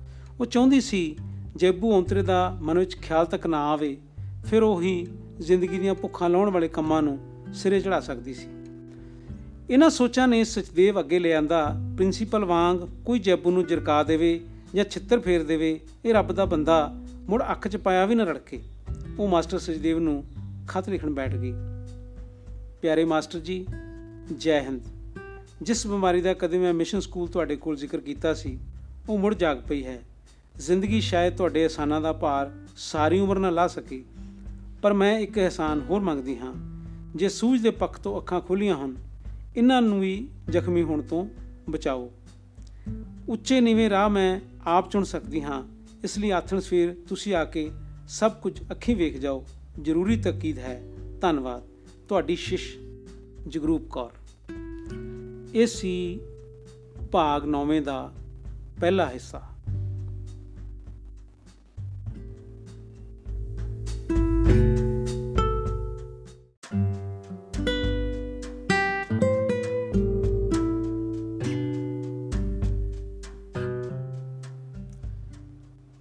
ਰੂਪਧਾਰਾ ਨਾਵਲ ਦੇ 9ਵੇਂ ਭਾਗ ਦਾ ਦੂਜਾ ਹਿੱਸਾ।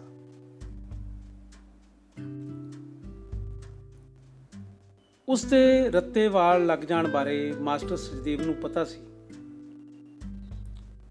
ਯਾਨੀ ਰੂਪ ਦੇ ਰੱਤੇ ਵਾਲ ਲੱਗ ਜਾਣ ਬਾਰੇ ਮਾਸਟਰ ਸਚਦੇਵ ਨੂੰ ਪਤਾ ਸੀ, ਕਿਉਂਕਿ ਲਗਾਉਣ ਵੇਲੇ ਵਿੱਤ ਅਨੁਸਾਰ ਸਚਦੇਵ ਨੇ ਭੱਜ ਦੌੜ ਕੀਤੀ ਸੀ। ਖਤ ਲਿਖ ਦੇਣ ਪਿੱਛੋਂ ਰੂਪ ਨੂੰ ਇੱਕ ਆਪ ਮੁਹਾਰੀ ਤਸੱਲੀ ਹੋ ਗਈ ਕਿ ਮਾਸਟਰ ਜੀ ਜ਼ਰੂਰ ਆਉਣਗੇ। ਸਚਦੇਵ ਦੀਆਂ ਗੱਲਾਂ ਉਸ ਬੇਜੀ ਕੋਲ ਬੜੀ ਵਾਰ ਦੁਹਰਾਈਆਂ ਸਨ। ਮਾਲਨ ਰੂਪ ਨਾਲ ਇੱਕ ਹਫ਼ਤੇ ਦਾ ਵਾਅਦਾ ਕਰਕੇ ਆਈ ਸੀ।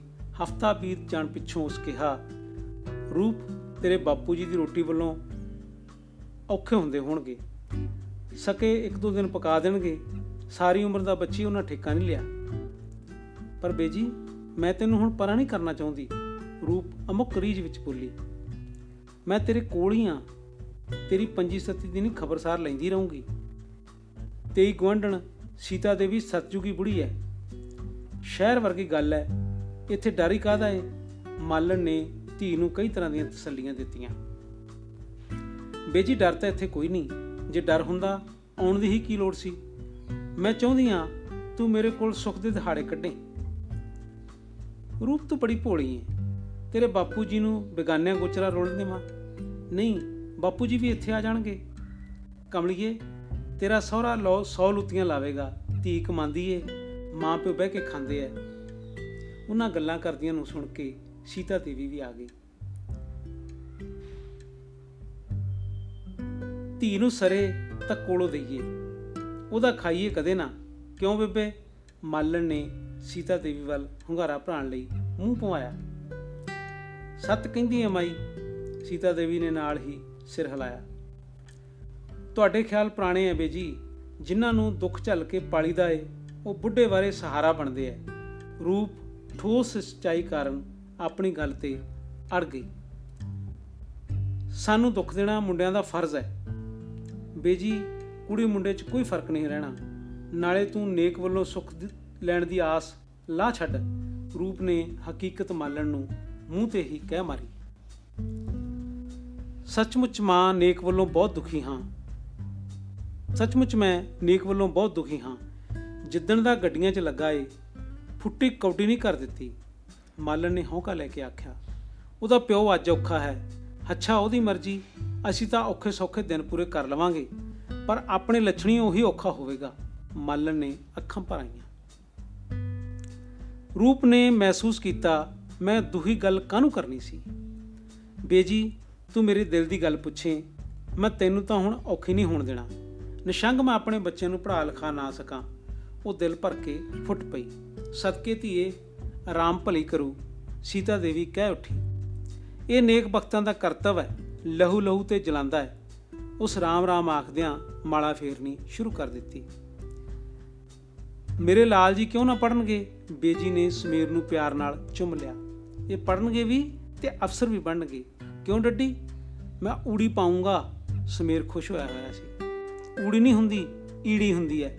ਗਰਮੀਤ ਨੇ ਬਾਲ ਉਪਦੇਸ਼ ਚੁੱਕਦਿਆਂ ਕਿਹਾ, ਬੇਬੇ ਜੀ, ਤੁਸੀਂ ਵੀ ਰੂਪ ਦਾ ਖਿਆਲ ਰੱਖਣਾ। ਮਾਲਣ ਨੇ ਗੁੰਡਲ ਸੀਤਾ ਦੇਵੀ ਨੂੰ ਦੇਖਭਾਲ ਵਜੋਂ ਆਖਿਆ, ਇੱਥੇ ਮਾਈ ਜੀ, ਕਿਸੇ ਤਰ੍ਹਾਂ ਦਾ ਵੀ ਡਰ ਨਹੀਂ। ਚੋਰੀ ਚਕਾਰੀ ਸੁਣੀ ਤੱਕ ਨਹੀਂ। ਰਾਮ ਭਲੀ ਕਰੂ। ਸੀਤਾ ਦੇਵੀ ਗੋਂਢੀ ਹਿੱਤ ਭਾਰਾ ਨਾਲ ਬੁੱਲੀ ਮੈਂ ਉਸ ਵੇੜੇ ਨਾ ਮੰਜਾ ਡਾਇਆ ਇਧਰ ਪੈ ਰਿਆ ਕਰਾਂਗੀ। ਬੇਬੇ, ਤੇਰੀ ਬੜੀ ਮਿਹਰਬਾਨੀ। ਫਿਰ ਮੈਂ ਪਿੰਡ ਰੱਜ ਕੇ ਸੌ ਲਿਆ ਕਰਾਂਗੀ। ਨਹੀਂ ਤਾਂ ਕੂੰਚ ਦੇ ਬੱਚਿਆਂ ਵਾਂਗ ਮੇਰੀ ਸੁਤਾ ਇਹਨਾਂ ਚ ਹੀ ਰਿਹਾ ਕਰੇਗੀ। ਮਾਲਣ ਨੇ ਆਪਣੇ ਦਿਲ ਦੀ ਕਹਿ ਦਿੱਤੀ। ਮੈਂ ਮਾਈ ਜੀ, ਇੱਥੇ ਪਿਆਰਿਆ ਕਰਾਂਗੀ। ਤੂੰ ਫਿਕਰ ਨਾ ਕਰੀ। ਰੱਬ ਸਭਨਾਂ ਦਾ ਹੈ। ਸੀਤਾ ਦੇਵੀ ਨੇ ਮਾਲਣ ਦਾ ਹੱਥ ਕੁੱਟਿਆ। ਮਾਲਣ ਦੇ ਚਲੀ ਜਾਣ ਪਿੱਛੋਂ ਰੂਪ ਸਮੇਰ ਨੂੰ ਆਪਣੇ ਨਾਲ ਰੱਤੇਵਾਲ ਲੈ ਜਾਣ ਲੱਗ ਪਈ। ਹੁਣ ਵੀ ਮਾਸਟਰ ਸ਼ਿਵਦਤ ਕਦੇ ਨਾ ਕਦੇ ਚਾਹ ਬਣਾ ਲੈਂਦਾ, ਬਣਾਉਂਦਾ ਉਹ ਰੂਪ ਨੂੰ ਪਿਉਣ ਲਈ ਸੀ। ਪਰ ਰੂਪ ਨੇ ਗਰਮੀ ਦਾ ਬਹਾਨਾ ਲਾ ਕੇ ਕਦੇ ਉਸ ਦੀ ਚਾਹ ਨਹੀਂ ਪੀਤੀ ਸੀ।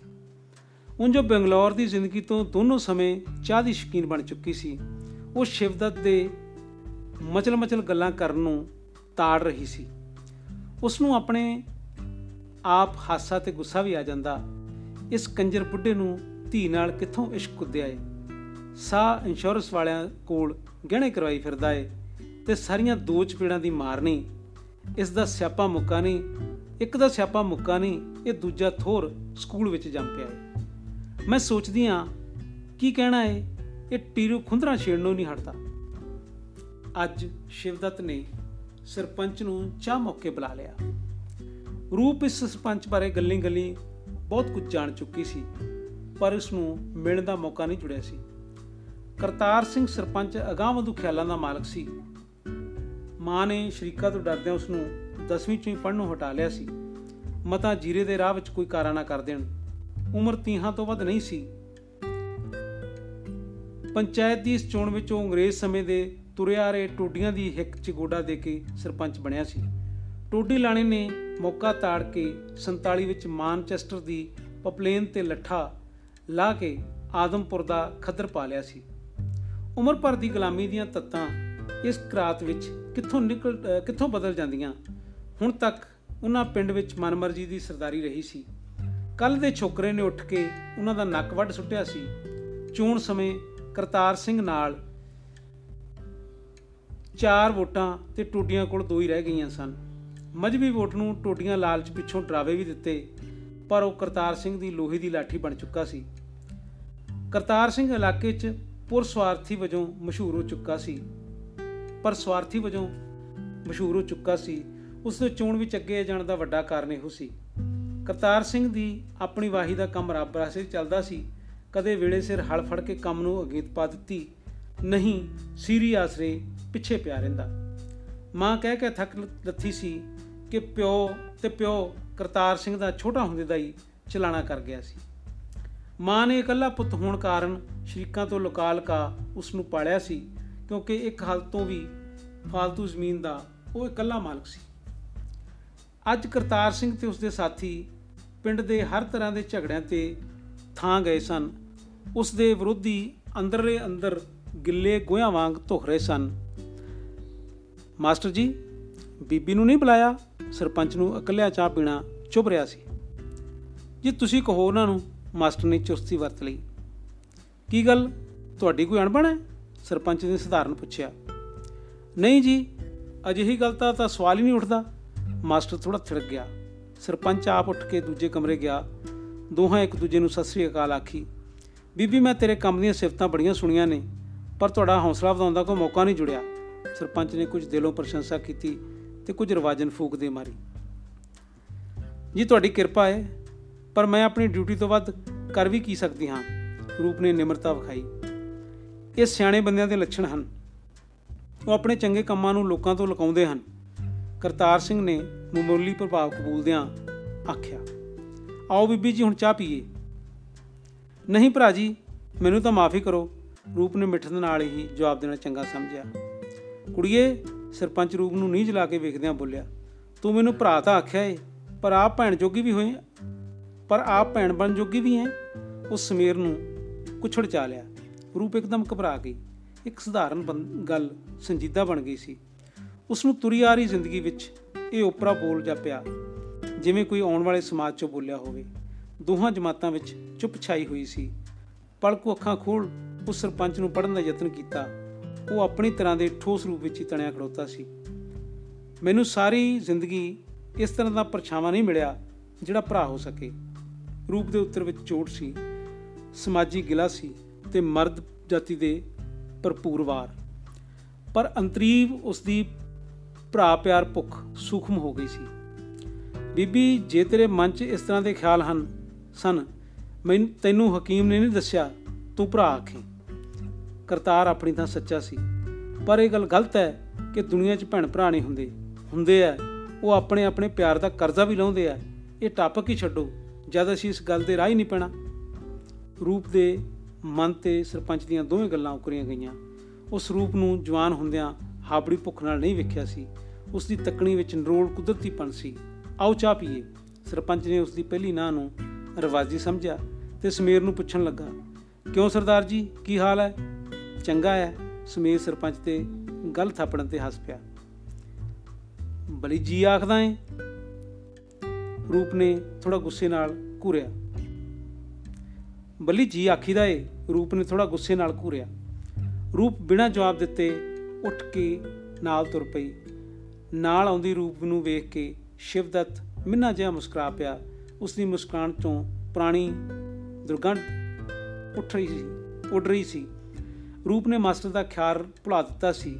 ਸਗੋਂ ਕਰਤਾਰ ਦੇ ਉੱਤਰ ਨਾਲ ਝੰਜੋੜੀ ਵਿਚਾਰਾਂ ਦੇ ਰਾਹ ਤੁਰੀ ਆਈ ਸੀ। ਮਾਸਟਰ ਨੇ ਚਾਹ ਵਰਤਾ ਕੇ ਥੋੜਾ ਖੰਗੂਰਿਆ। ਉਹ ਗੱਲ ਆਖਣ ਲਈ ਹਾਲਾਤ ਨੂੰ ਲਿਫਾਈ ਆਉਂਦਾ ਸੀ। ਸਰਪੰਚ ਸਾਹਿਬ, ਬੇਨਤੀ ਹੈ ਕਿ ਘੱਟ ਤੋਂ ਘੱਟ ਪਿੰਡ ਵਾਲੇ ਪਾਸੇ ਸਕੂਲ ਦੀ ਕੰਧ ਜ਼ਰੂਰ ਕਰਵਾ ਦਿਓ। ਕਿਉਂ?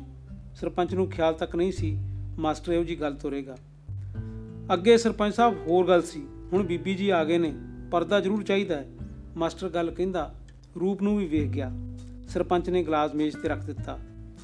ਮਾਸਟਰ ਜੀ, ਤੁਹਾਡੀ ਗੱਲ ਮੈਨੂੰ ਜਚੀ ਨਹੀਂ। ਤੁਸੀਂ ਆਖਦੇ ਧੂੜ ਆਉਂਦੀ ਹੈ, ਆਵਾਰਾ ਪਸ਼ੂ ਫੁੱਲਾਂ ਤੇ ਸਬਜ਼ੀ ਨੂੰ ਪੈਂਦੇ ਐ ਮੈਂ ਮੰਨ ਵੀ ਲੈਂਦਾ।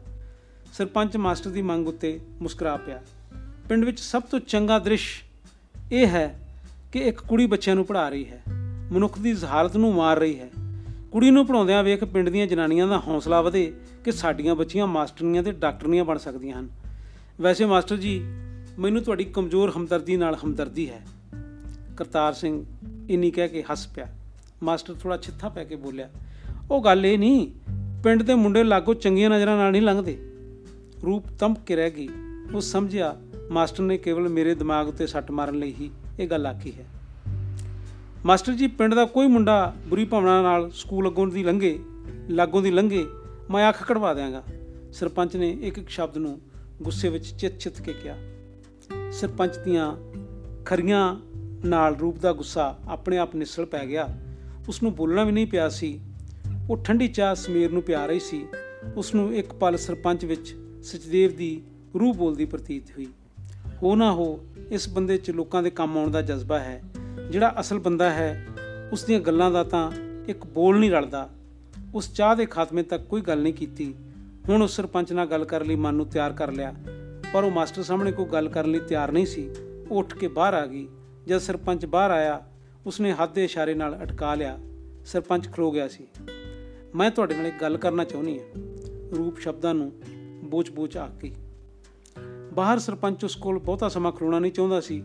ਉਸ ਰੂਪ ਦੀ ਗੱਲ ਵਿੱਚ ਖਾਸ ਦਿਲਚਸਪੀ ਨਾਲ ਲੈਂਦਿਆਂ ਨਿਰ ਉਤਸ਼ਾਹ ਜਿਹਾ ਜਵਾਬ ਦਿੱਤਾ, ਮੈਂ ਕਿਤੇ ਜਾਣਾ ਹੈ, ਤੁਸੀਂ 1 ਮਿੰਟ ਵਿੱਚ ਹੀ ਕਹਿ ਦਿਓ। 1 ਮਿੰਟ 'ਚ ਰੂਪ ਨੇ ਖੱਬੇ ਹੱਥ ਦੀਆਂ ਉਂਗਲਾਂ ਨਾਲ ਅੱਖਾਂ ਨੂੰ ਦਬਾ ਲਿਆ। ਭਰਾ ਜੀ, ਜਿਹੜੀ ਗੱਲ ਸਾਲਾਂ ਨੇ ਪੈਦਾ ਕੀਤੀ ਹੋਵੇ, ਭਲਾ 1 ਮਿੰਟ ਕਿਵੇਂ ਦੱਸੀ ਜਾ ਸਕਦੀ ਹੈ? ਕੁੜੀ ਦੀ ਗੱਲ ਕਰਤਾਰ ਸਿੰਘ ਨੂੰ ਕੱਟ ਗਈ। ਇੱਕ ਸਰਸਰੀ ਗੱਲ ਨੇ ਉਸ ਨੂੰ ਆਪਣੇ ਵਿਸ਼ੇਸ਼ ਹੋਣ ਦਾ ਅਹਿਸਾਸ ਕਰਵਾ ਦਿੱਤਾ। ਜੇ ਸਮਾਂ ਲੱਗੇਗਾ, ਤਦ ਫਿਰ ਸਹੀ, ਜਦ ਤੁਸੀਂ ਚਾਹੋ। ਸਰਪੰਚ ਨਾ ਕਹਿਣ ਦੀ ਪੋਜੀਸ਼ਨ ਵਿੱਚ ਨਹੀਂ ਸੀ। ਤੁਸੀਂ ਪਰਸੋਂ ਐਤਵਾਰ ਨੂੰ ਮੰਡੀ ਆਓ। ਜੇ ਮਾਮੂਲੀ ਗੱਲ ਹੁੰਦੀ, ਮੈਂ ਖੜਿਆ ਖੜੁੱਤਿਆਂ ਹੀ ਕਹਿ ਦਿੰਦੀ।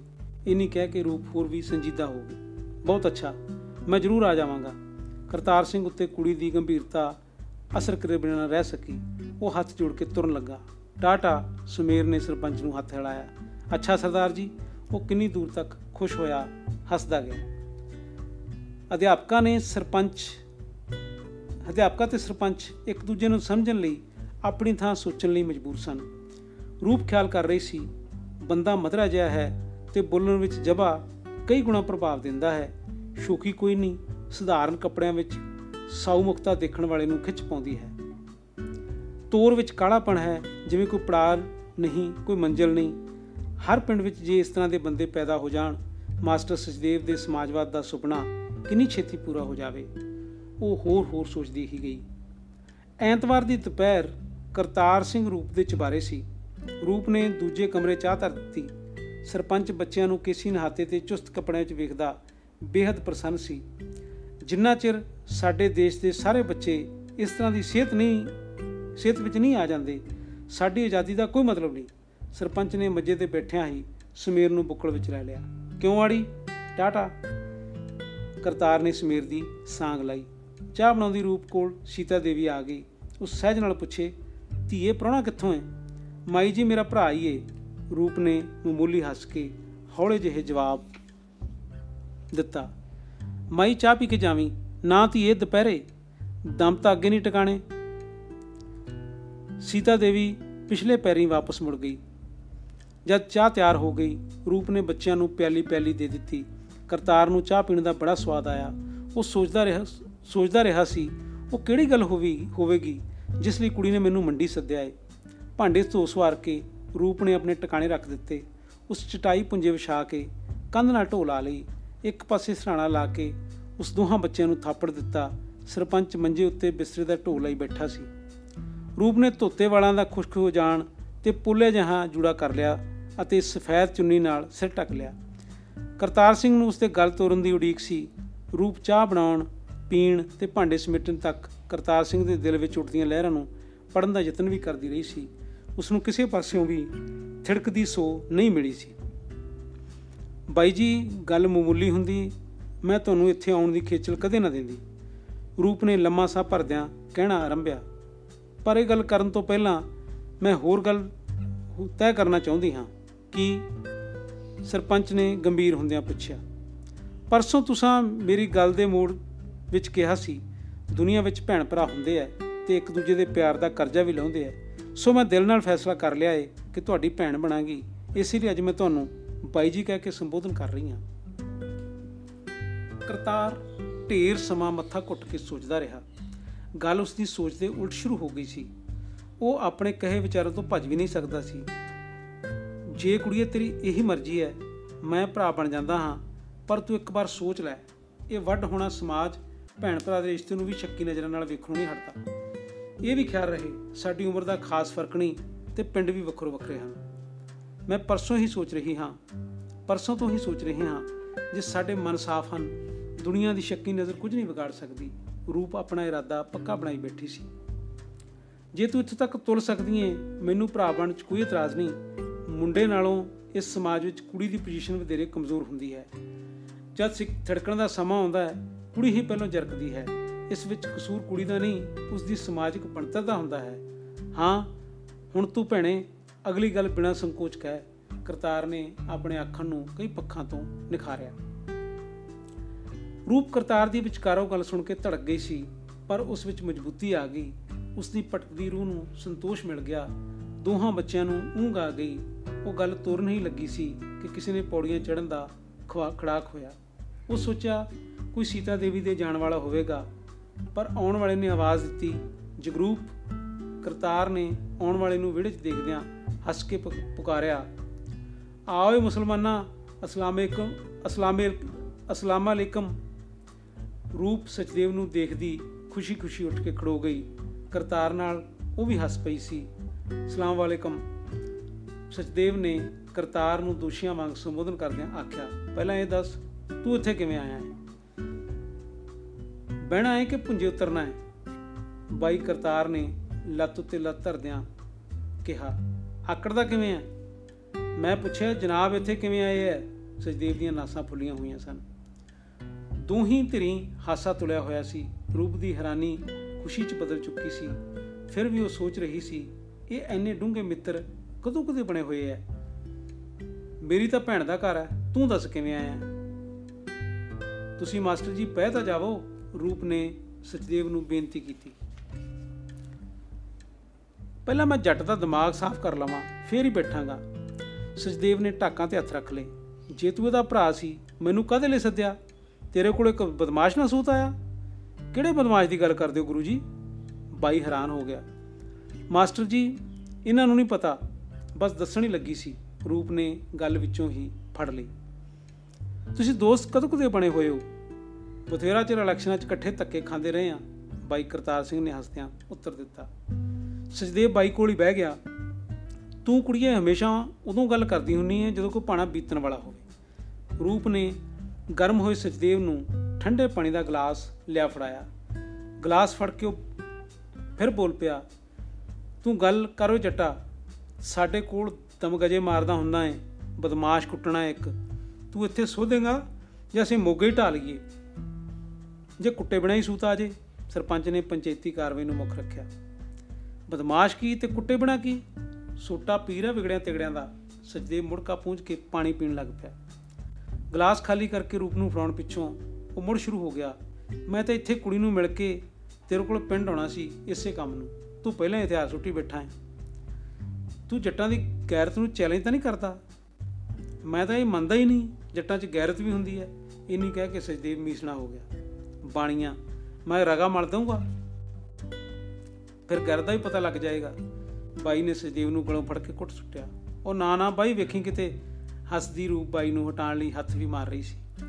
ਮੈਨੂੰ ਭੈਣ ਨੇ ਦੱਸਿਆ ਹੁੰਦਾ, ਮਾਮਲਾ ਸਾਫ਼ ਹੋ ਜਾਣਾ ਸੀ ਗੁਰੂ ਜੀ ਕਰਤਾਰ ਆਪਣੀ ਥਾਂ ਸੱਚਾ ਸੀ। ਮੋਗੇ ਦਾ ਇੱਕ ਡਰਾਈਵਰ ਹੈ। ਉਹ ਰੂਪ ਨੂੰ ਉੱਥੇ ਵੀ ਤੰਗ ਕਰਦਾ ਰਿਹਾ ਏ। ਅਸੀਂ ਪ੍ਰਾਗਾ ਪਾਉਣ ਲੱਗੇ ਸੀ। ਪ੍ਰਿੰਸੀਪਲ ਨੇ ਸਾਨੂੰ ਹਟਾ ਦਿੱਤਾ। ਪ੍ਰਿੰਸੀਪਲ ਨੇ ਜਦ ਉਸ ਨੂੰ ਪੁਲਿਸ ਦੇ ਦਬਕਾ ਮਾਰ ਪੁਲਿਸ ਦੇਣ ਦਾ, ਪੁਲਿਸ ਦੇ ਦੇ ਦੇਣ ਦਾ ਦਬਕਾ ਮਾਰਿਆ ਬਸ ਇੰਨੇ ਚ ਹੀ ਜਰਕ ਗਿਆ।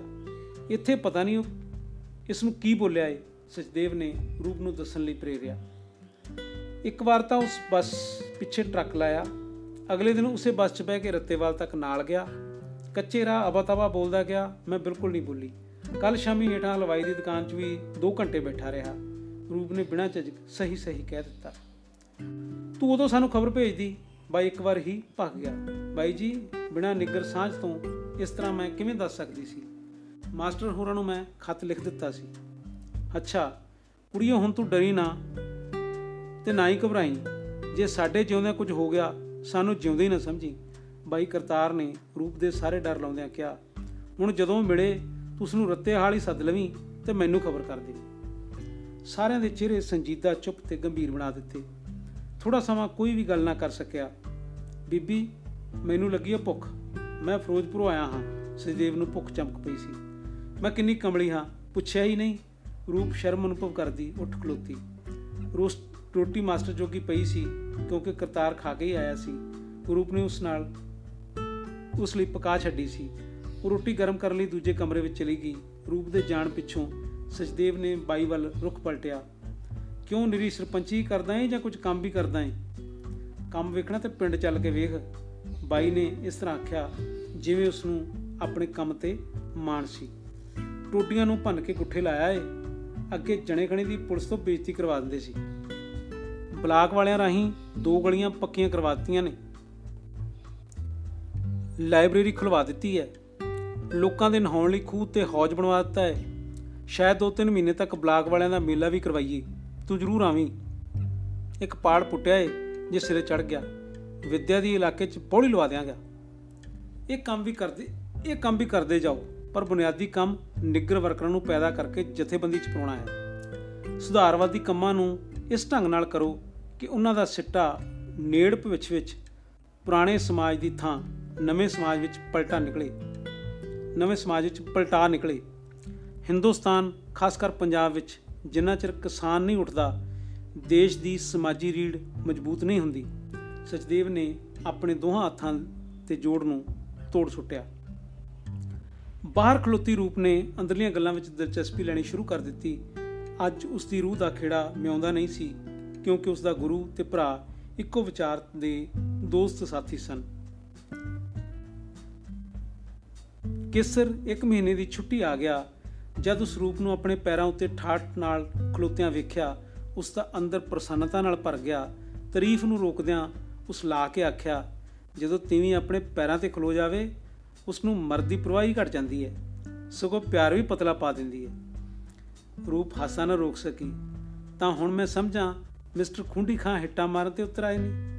ਅਸਲ ਗੱਲ ਇਹ ਹੈ, ਜੇ ਤੀਵੀਂ ਕਮਾਉਣ ਲੱਗ ਜਾਵੇ, ਮਰਦ ਨੂੰ ਸਾੜਾ ਹੋਣ ਲੱਗ ਪੈਂਦਾ ਏ। ਉਹ ਸਰਦਾ ਦੋਹਾਂ ਧਿਰਾਂ ਨੂੰ ਨਹੀਂ ਇੱਕ ਦੂਜੇ ਬਿਨਾ।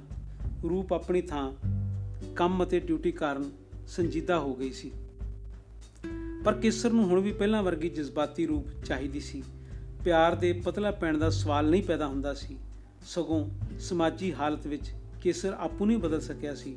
ਫੌਜੀ ਘੇਰੇ ਵਿੱਚ ਕੁਝ ਬਦਲਣ ਦੀ ਗੁੰਜਾਇਸ਼ ਘਟ ਰਹੀ ਸੀ ਅਤੇ ਲੰਮੇ ਵਿਛੋੜੇ ਤੇ ਵਿਛੋੜੇ ਨੇ ਗਿਲੇ ਸ਼ਿਕਵੇਂ ਲਈ ਥਾਂ ਪੈਦਾ ਕਰ ਦਿੱਤੀ ਸੀ। ਕੇਸਰ ਚੋਟਾਂ ਲਾਉਣ ਵਿੱਚ ਸਵਾਦ ਵੀ ਲੈ ਰਿਹਾ ਸੀ। ਤੈਨੂੰ ਤਾਂ ਸਰਦਾਰ ਨਹੀਂ ਸਰ ਜਾਵੇਗਾ, ਮੈਨੂੰ ਹੀ ਨਹੀਂ ਸਰਨਾ। ਰੂਪ ਦੀ ਇੱਕ ਤਰ੍ਹਾਂ ਚੀਕ ਨਿਕਲ ਜਾਣ ਵਾਲੀ ਹੋ ਗਈ, ਪਰ ਡਾਢਾ ਜ਼ਬਤ ਕਰਦਿਆਂ ਬੋਲੀ, ਮੈਨੂੰ ਕਿਵੇਂ ਸਰ ਜਾਵੇਗਾ? ਤਨਖਾਹ ਤੈਨੂੰ ਮੇਰੇ ਜਿੰਨੀ ਮਿਲਦੀ ਹੈ ਬੱਚੇ ਕੋਲ, ਮਾਪੇ ਕੋਲ ਤੇ ਹੁਣ ਭਰਾ ਤੇ ਗੁਰੂ ਵੀ ਪੈਦਾ ਕਰ ਲੇ ਘਾਟਾ ਕਿਹੜੀ ਚੀਜ਼ ਦਾ ਰਹਿ ਗਿਆ? ਸਾਰੀਆਂ ਗੱਲਾਂ ਕਹਿ ਦੇਣ ਤੋਂ ਬਾਵਜੂਦ ਕਿਸਰ ਆਪਣੀ ਅਹਿਮੀਅਤ ਨੂੰ ਸ਼ਰਾਰਤ ਨਾਲ ਬੁੱਲਾਂ ਹੇਠ ਦਬਾਈ ਬੈਠਾ ਸੀ। ਇਹ ਸਾਰੇ ਰਲ ਕੇ ਵੀ ਤੁਹਾਡੀ ਖਾਲੀ ਥਾਂ ਨਹੀਂ ਪੂਰ ਸਕਦੀ।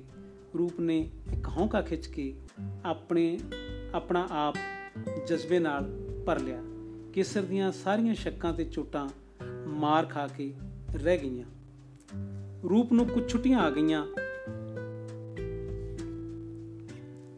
ਛੁੱਟੀਆਂ ਵਿੱਚੋਂ ਛੇਰਿਆਣੇ ਚਲੇ ਗਏ। ਉੱਥੇ ਤਾਰੇ ਦੇ ਮੰਗਣੇ ਦਾ ਝਗੜਾ ਨਵੀਂ ਲਈ ਫੜ ਗਿਆ ਸੀ। ਦੁੱਲਾ ਸਿੰਘ ਅਨਪੜ ਕੁੜੀ ਦਾ ਸਾਕ ਲੈਣਾ ਚਾਹੁੰਦਾ ਸੀ। ਉਸ ਦੇ ਖਿਆਲ ਵਿੱਚ ਪੜ੍ਹੀਆਂ ਲਿਖੀਆਂ ਕੁੜੀਆਂ ਮੁੰਡਿਆਂ ਨੂੰ ਮਾਪਿਆਂ ਕੋਲੋਂ ਖੋਹ ਲੈਂਦੀਆਂ ਹਨ।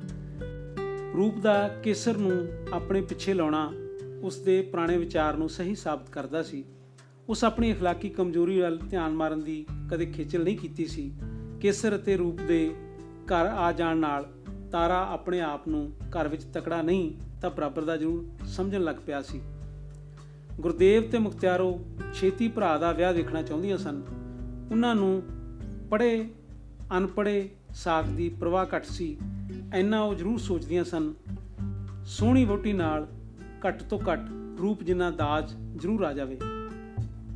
ਦੁੱਲਾ ਸਿੰਘ ਅਤੇ ਰਤਨ ਸਿੰਘ ਤੇਜੋ ਦੀ ਭਤੀਜੀ ਦੇ ਸਾਕ ਲਈ ਜ਼ੋਰ ਪਾ ਰਹੇ ਸਨ। ਤਾਰਾ ਦਿਲੋਂ ਬਿਲਕੁਲ ਰਾਜੀ ਨਹੀਂ ਸੀ। ਪਰ ਉਸ ਭਰਾ ਤੇ ਬਾਪੂ ਨੂੰ ਸਾਹਮਣਾ ਜਵਾਬ ਹਾਲੇ ਕੋਈ ਨਹੀਂ ਸੀ ਦਿੱਤਾ। ਕੇਸਰ ਅਤੇ ਰੂਪ ਦੀ ਸ਼ਹਿ ਕਾਰਨ ਉਸ ਸਾਫ਼ ਨਾ ਕਰ ਦਿੱਤੀ। ਤਾਰੇ ਦੇ ਨਾ ਕਹਿ ਦੇਣ ਤੇ ਦੁੱਲਾ ਸਿੰਘ ਸੜ ਪੜ ਗਿਆ ਤੇ ਉਹਨੇ ਨੇ ਉਸਦੇ ਕੰਨ ਵਿੱਚ ਫੂਕ ਮਾਰ ਦਿੱਤੀ। ਤਾਰੇ ਨੂੰ ਰੂਪ ਨੇ ਚੁੱਕਿਆ ਹੈ ਨਹੀਂ ਤਾਂ ਕਦੇ ਨਾ ਨਾ ਕਰਦਾ। ਇਹ ਗੱਲ ਕਿਸੇ ਹੱਦ ਤੱਕ ਠੀਕ ਸੀ ਤੇ ਇਸੇ ਲਈ ਤਾਰਾ ਹੁਣ ਤੱਕ ਘਰਦਿਆਂ ਸਾਹਮਣੇ ਨਹੀਂ ਹੋਇਆ ਸੀ। ਤਾਰੇ ਦੀ ਜ਼ਿੰਦਗੀ ਬਣਾਉਣ ਨਾਲ ਰੂਪ ਆਪਣੀ ਵੀ ਘਰ ਵਿੱਚ ਕਮਜ਼ੋਰ ਪੋਜੀਸ਼ਨ ਨਹੀਂ ਵੇਖ ਸਕਦੀ ਸੀ। ਇਹ ਸੀ ਰੂਪ ਤਾਰਾ ਨਾਵਲ ਦੇ 9ਵੇਂ ਭਾਗ ਦਾ ਦੂਜਾ ਹਿੱਸਾ।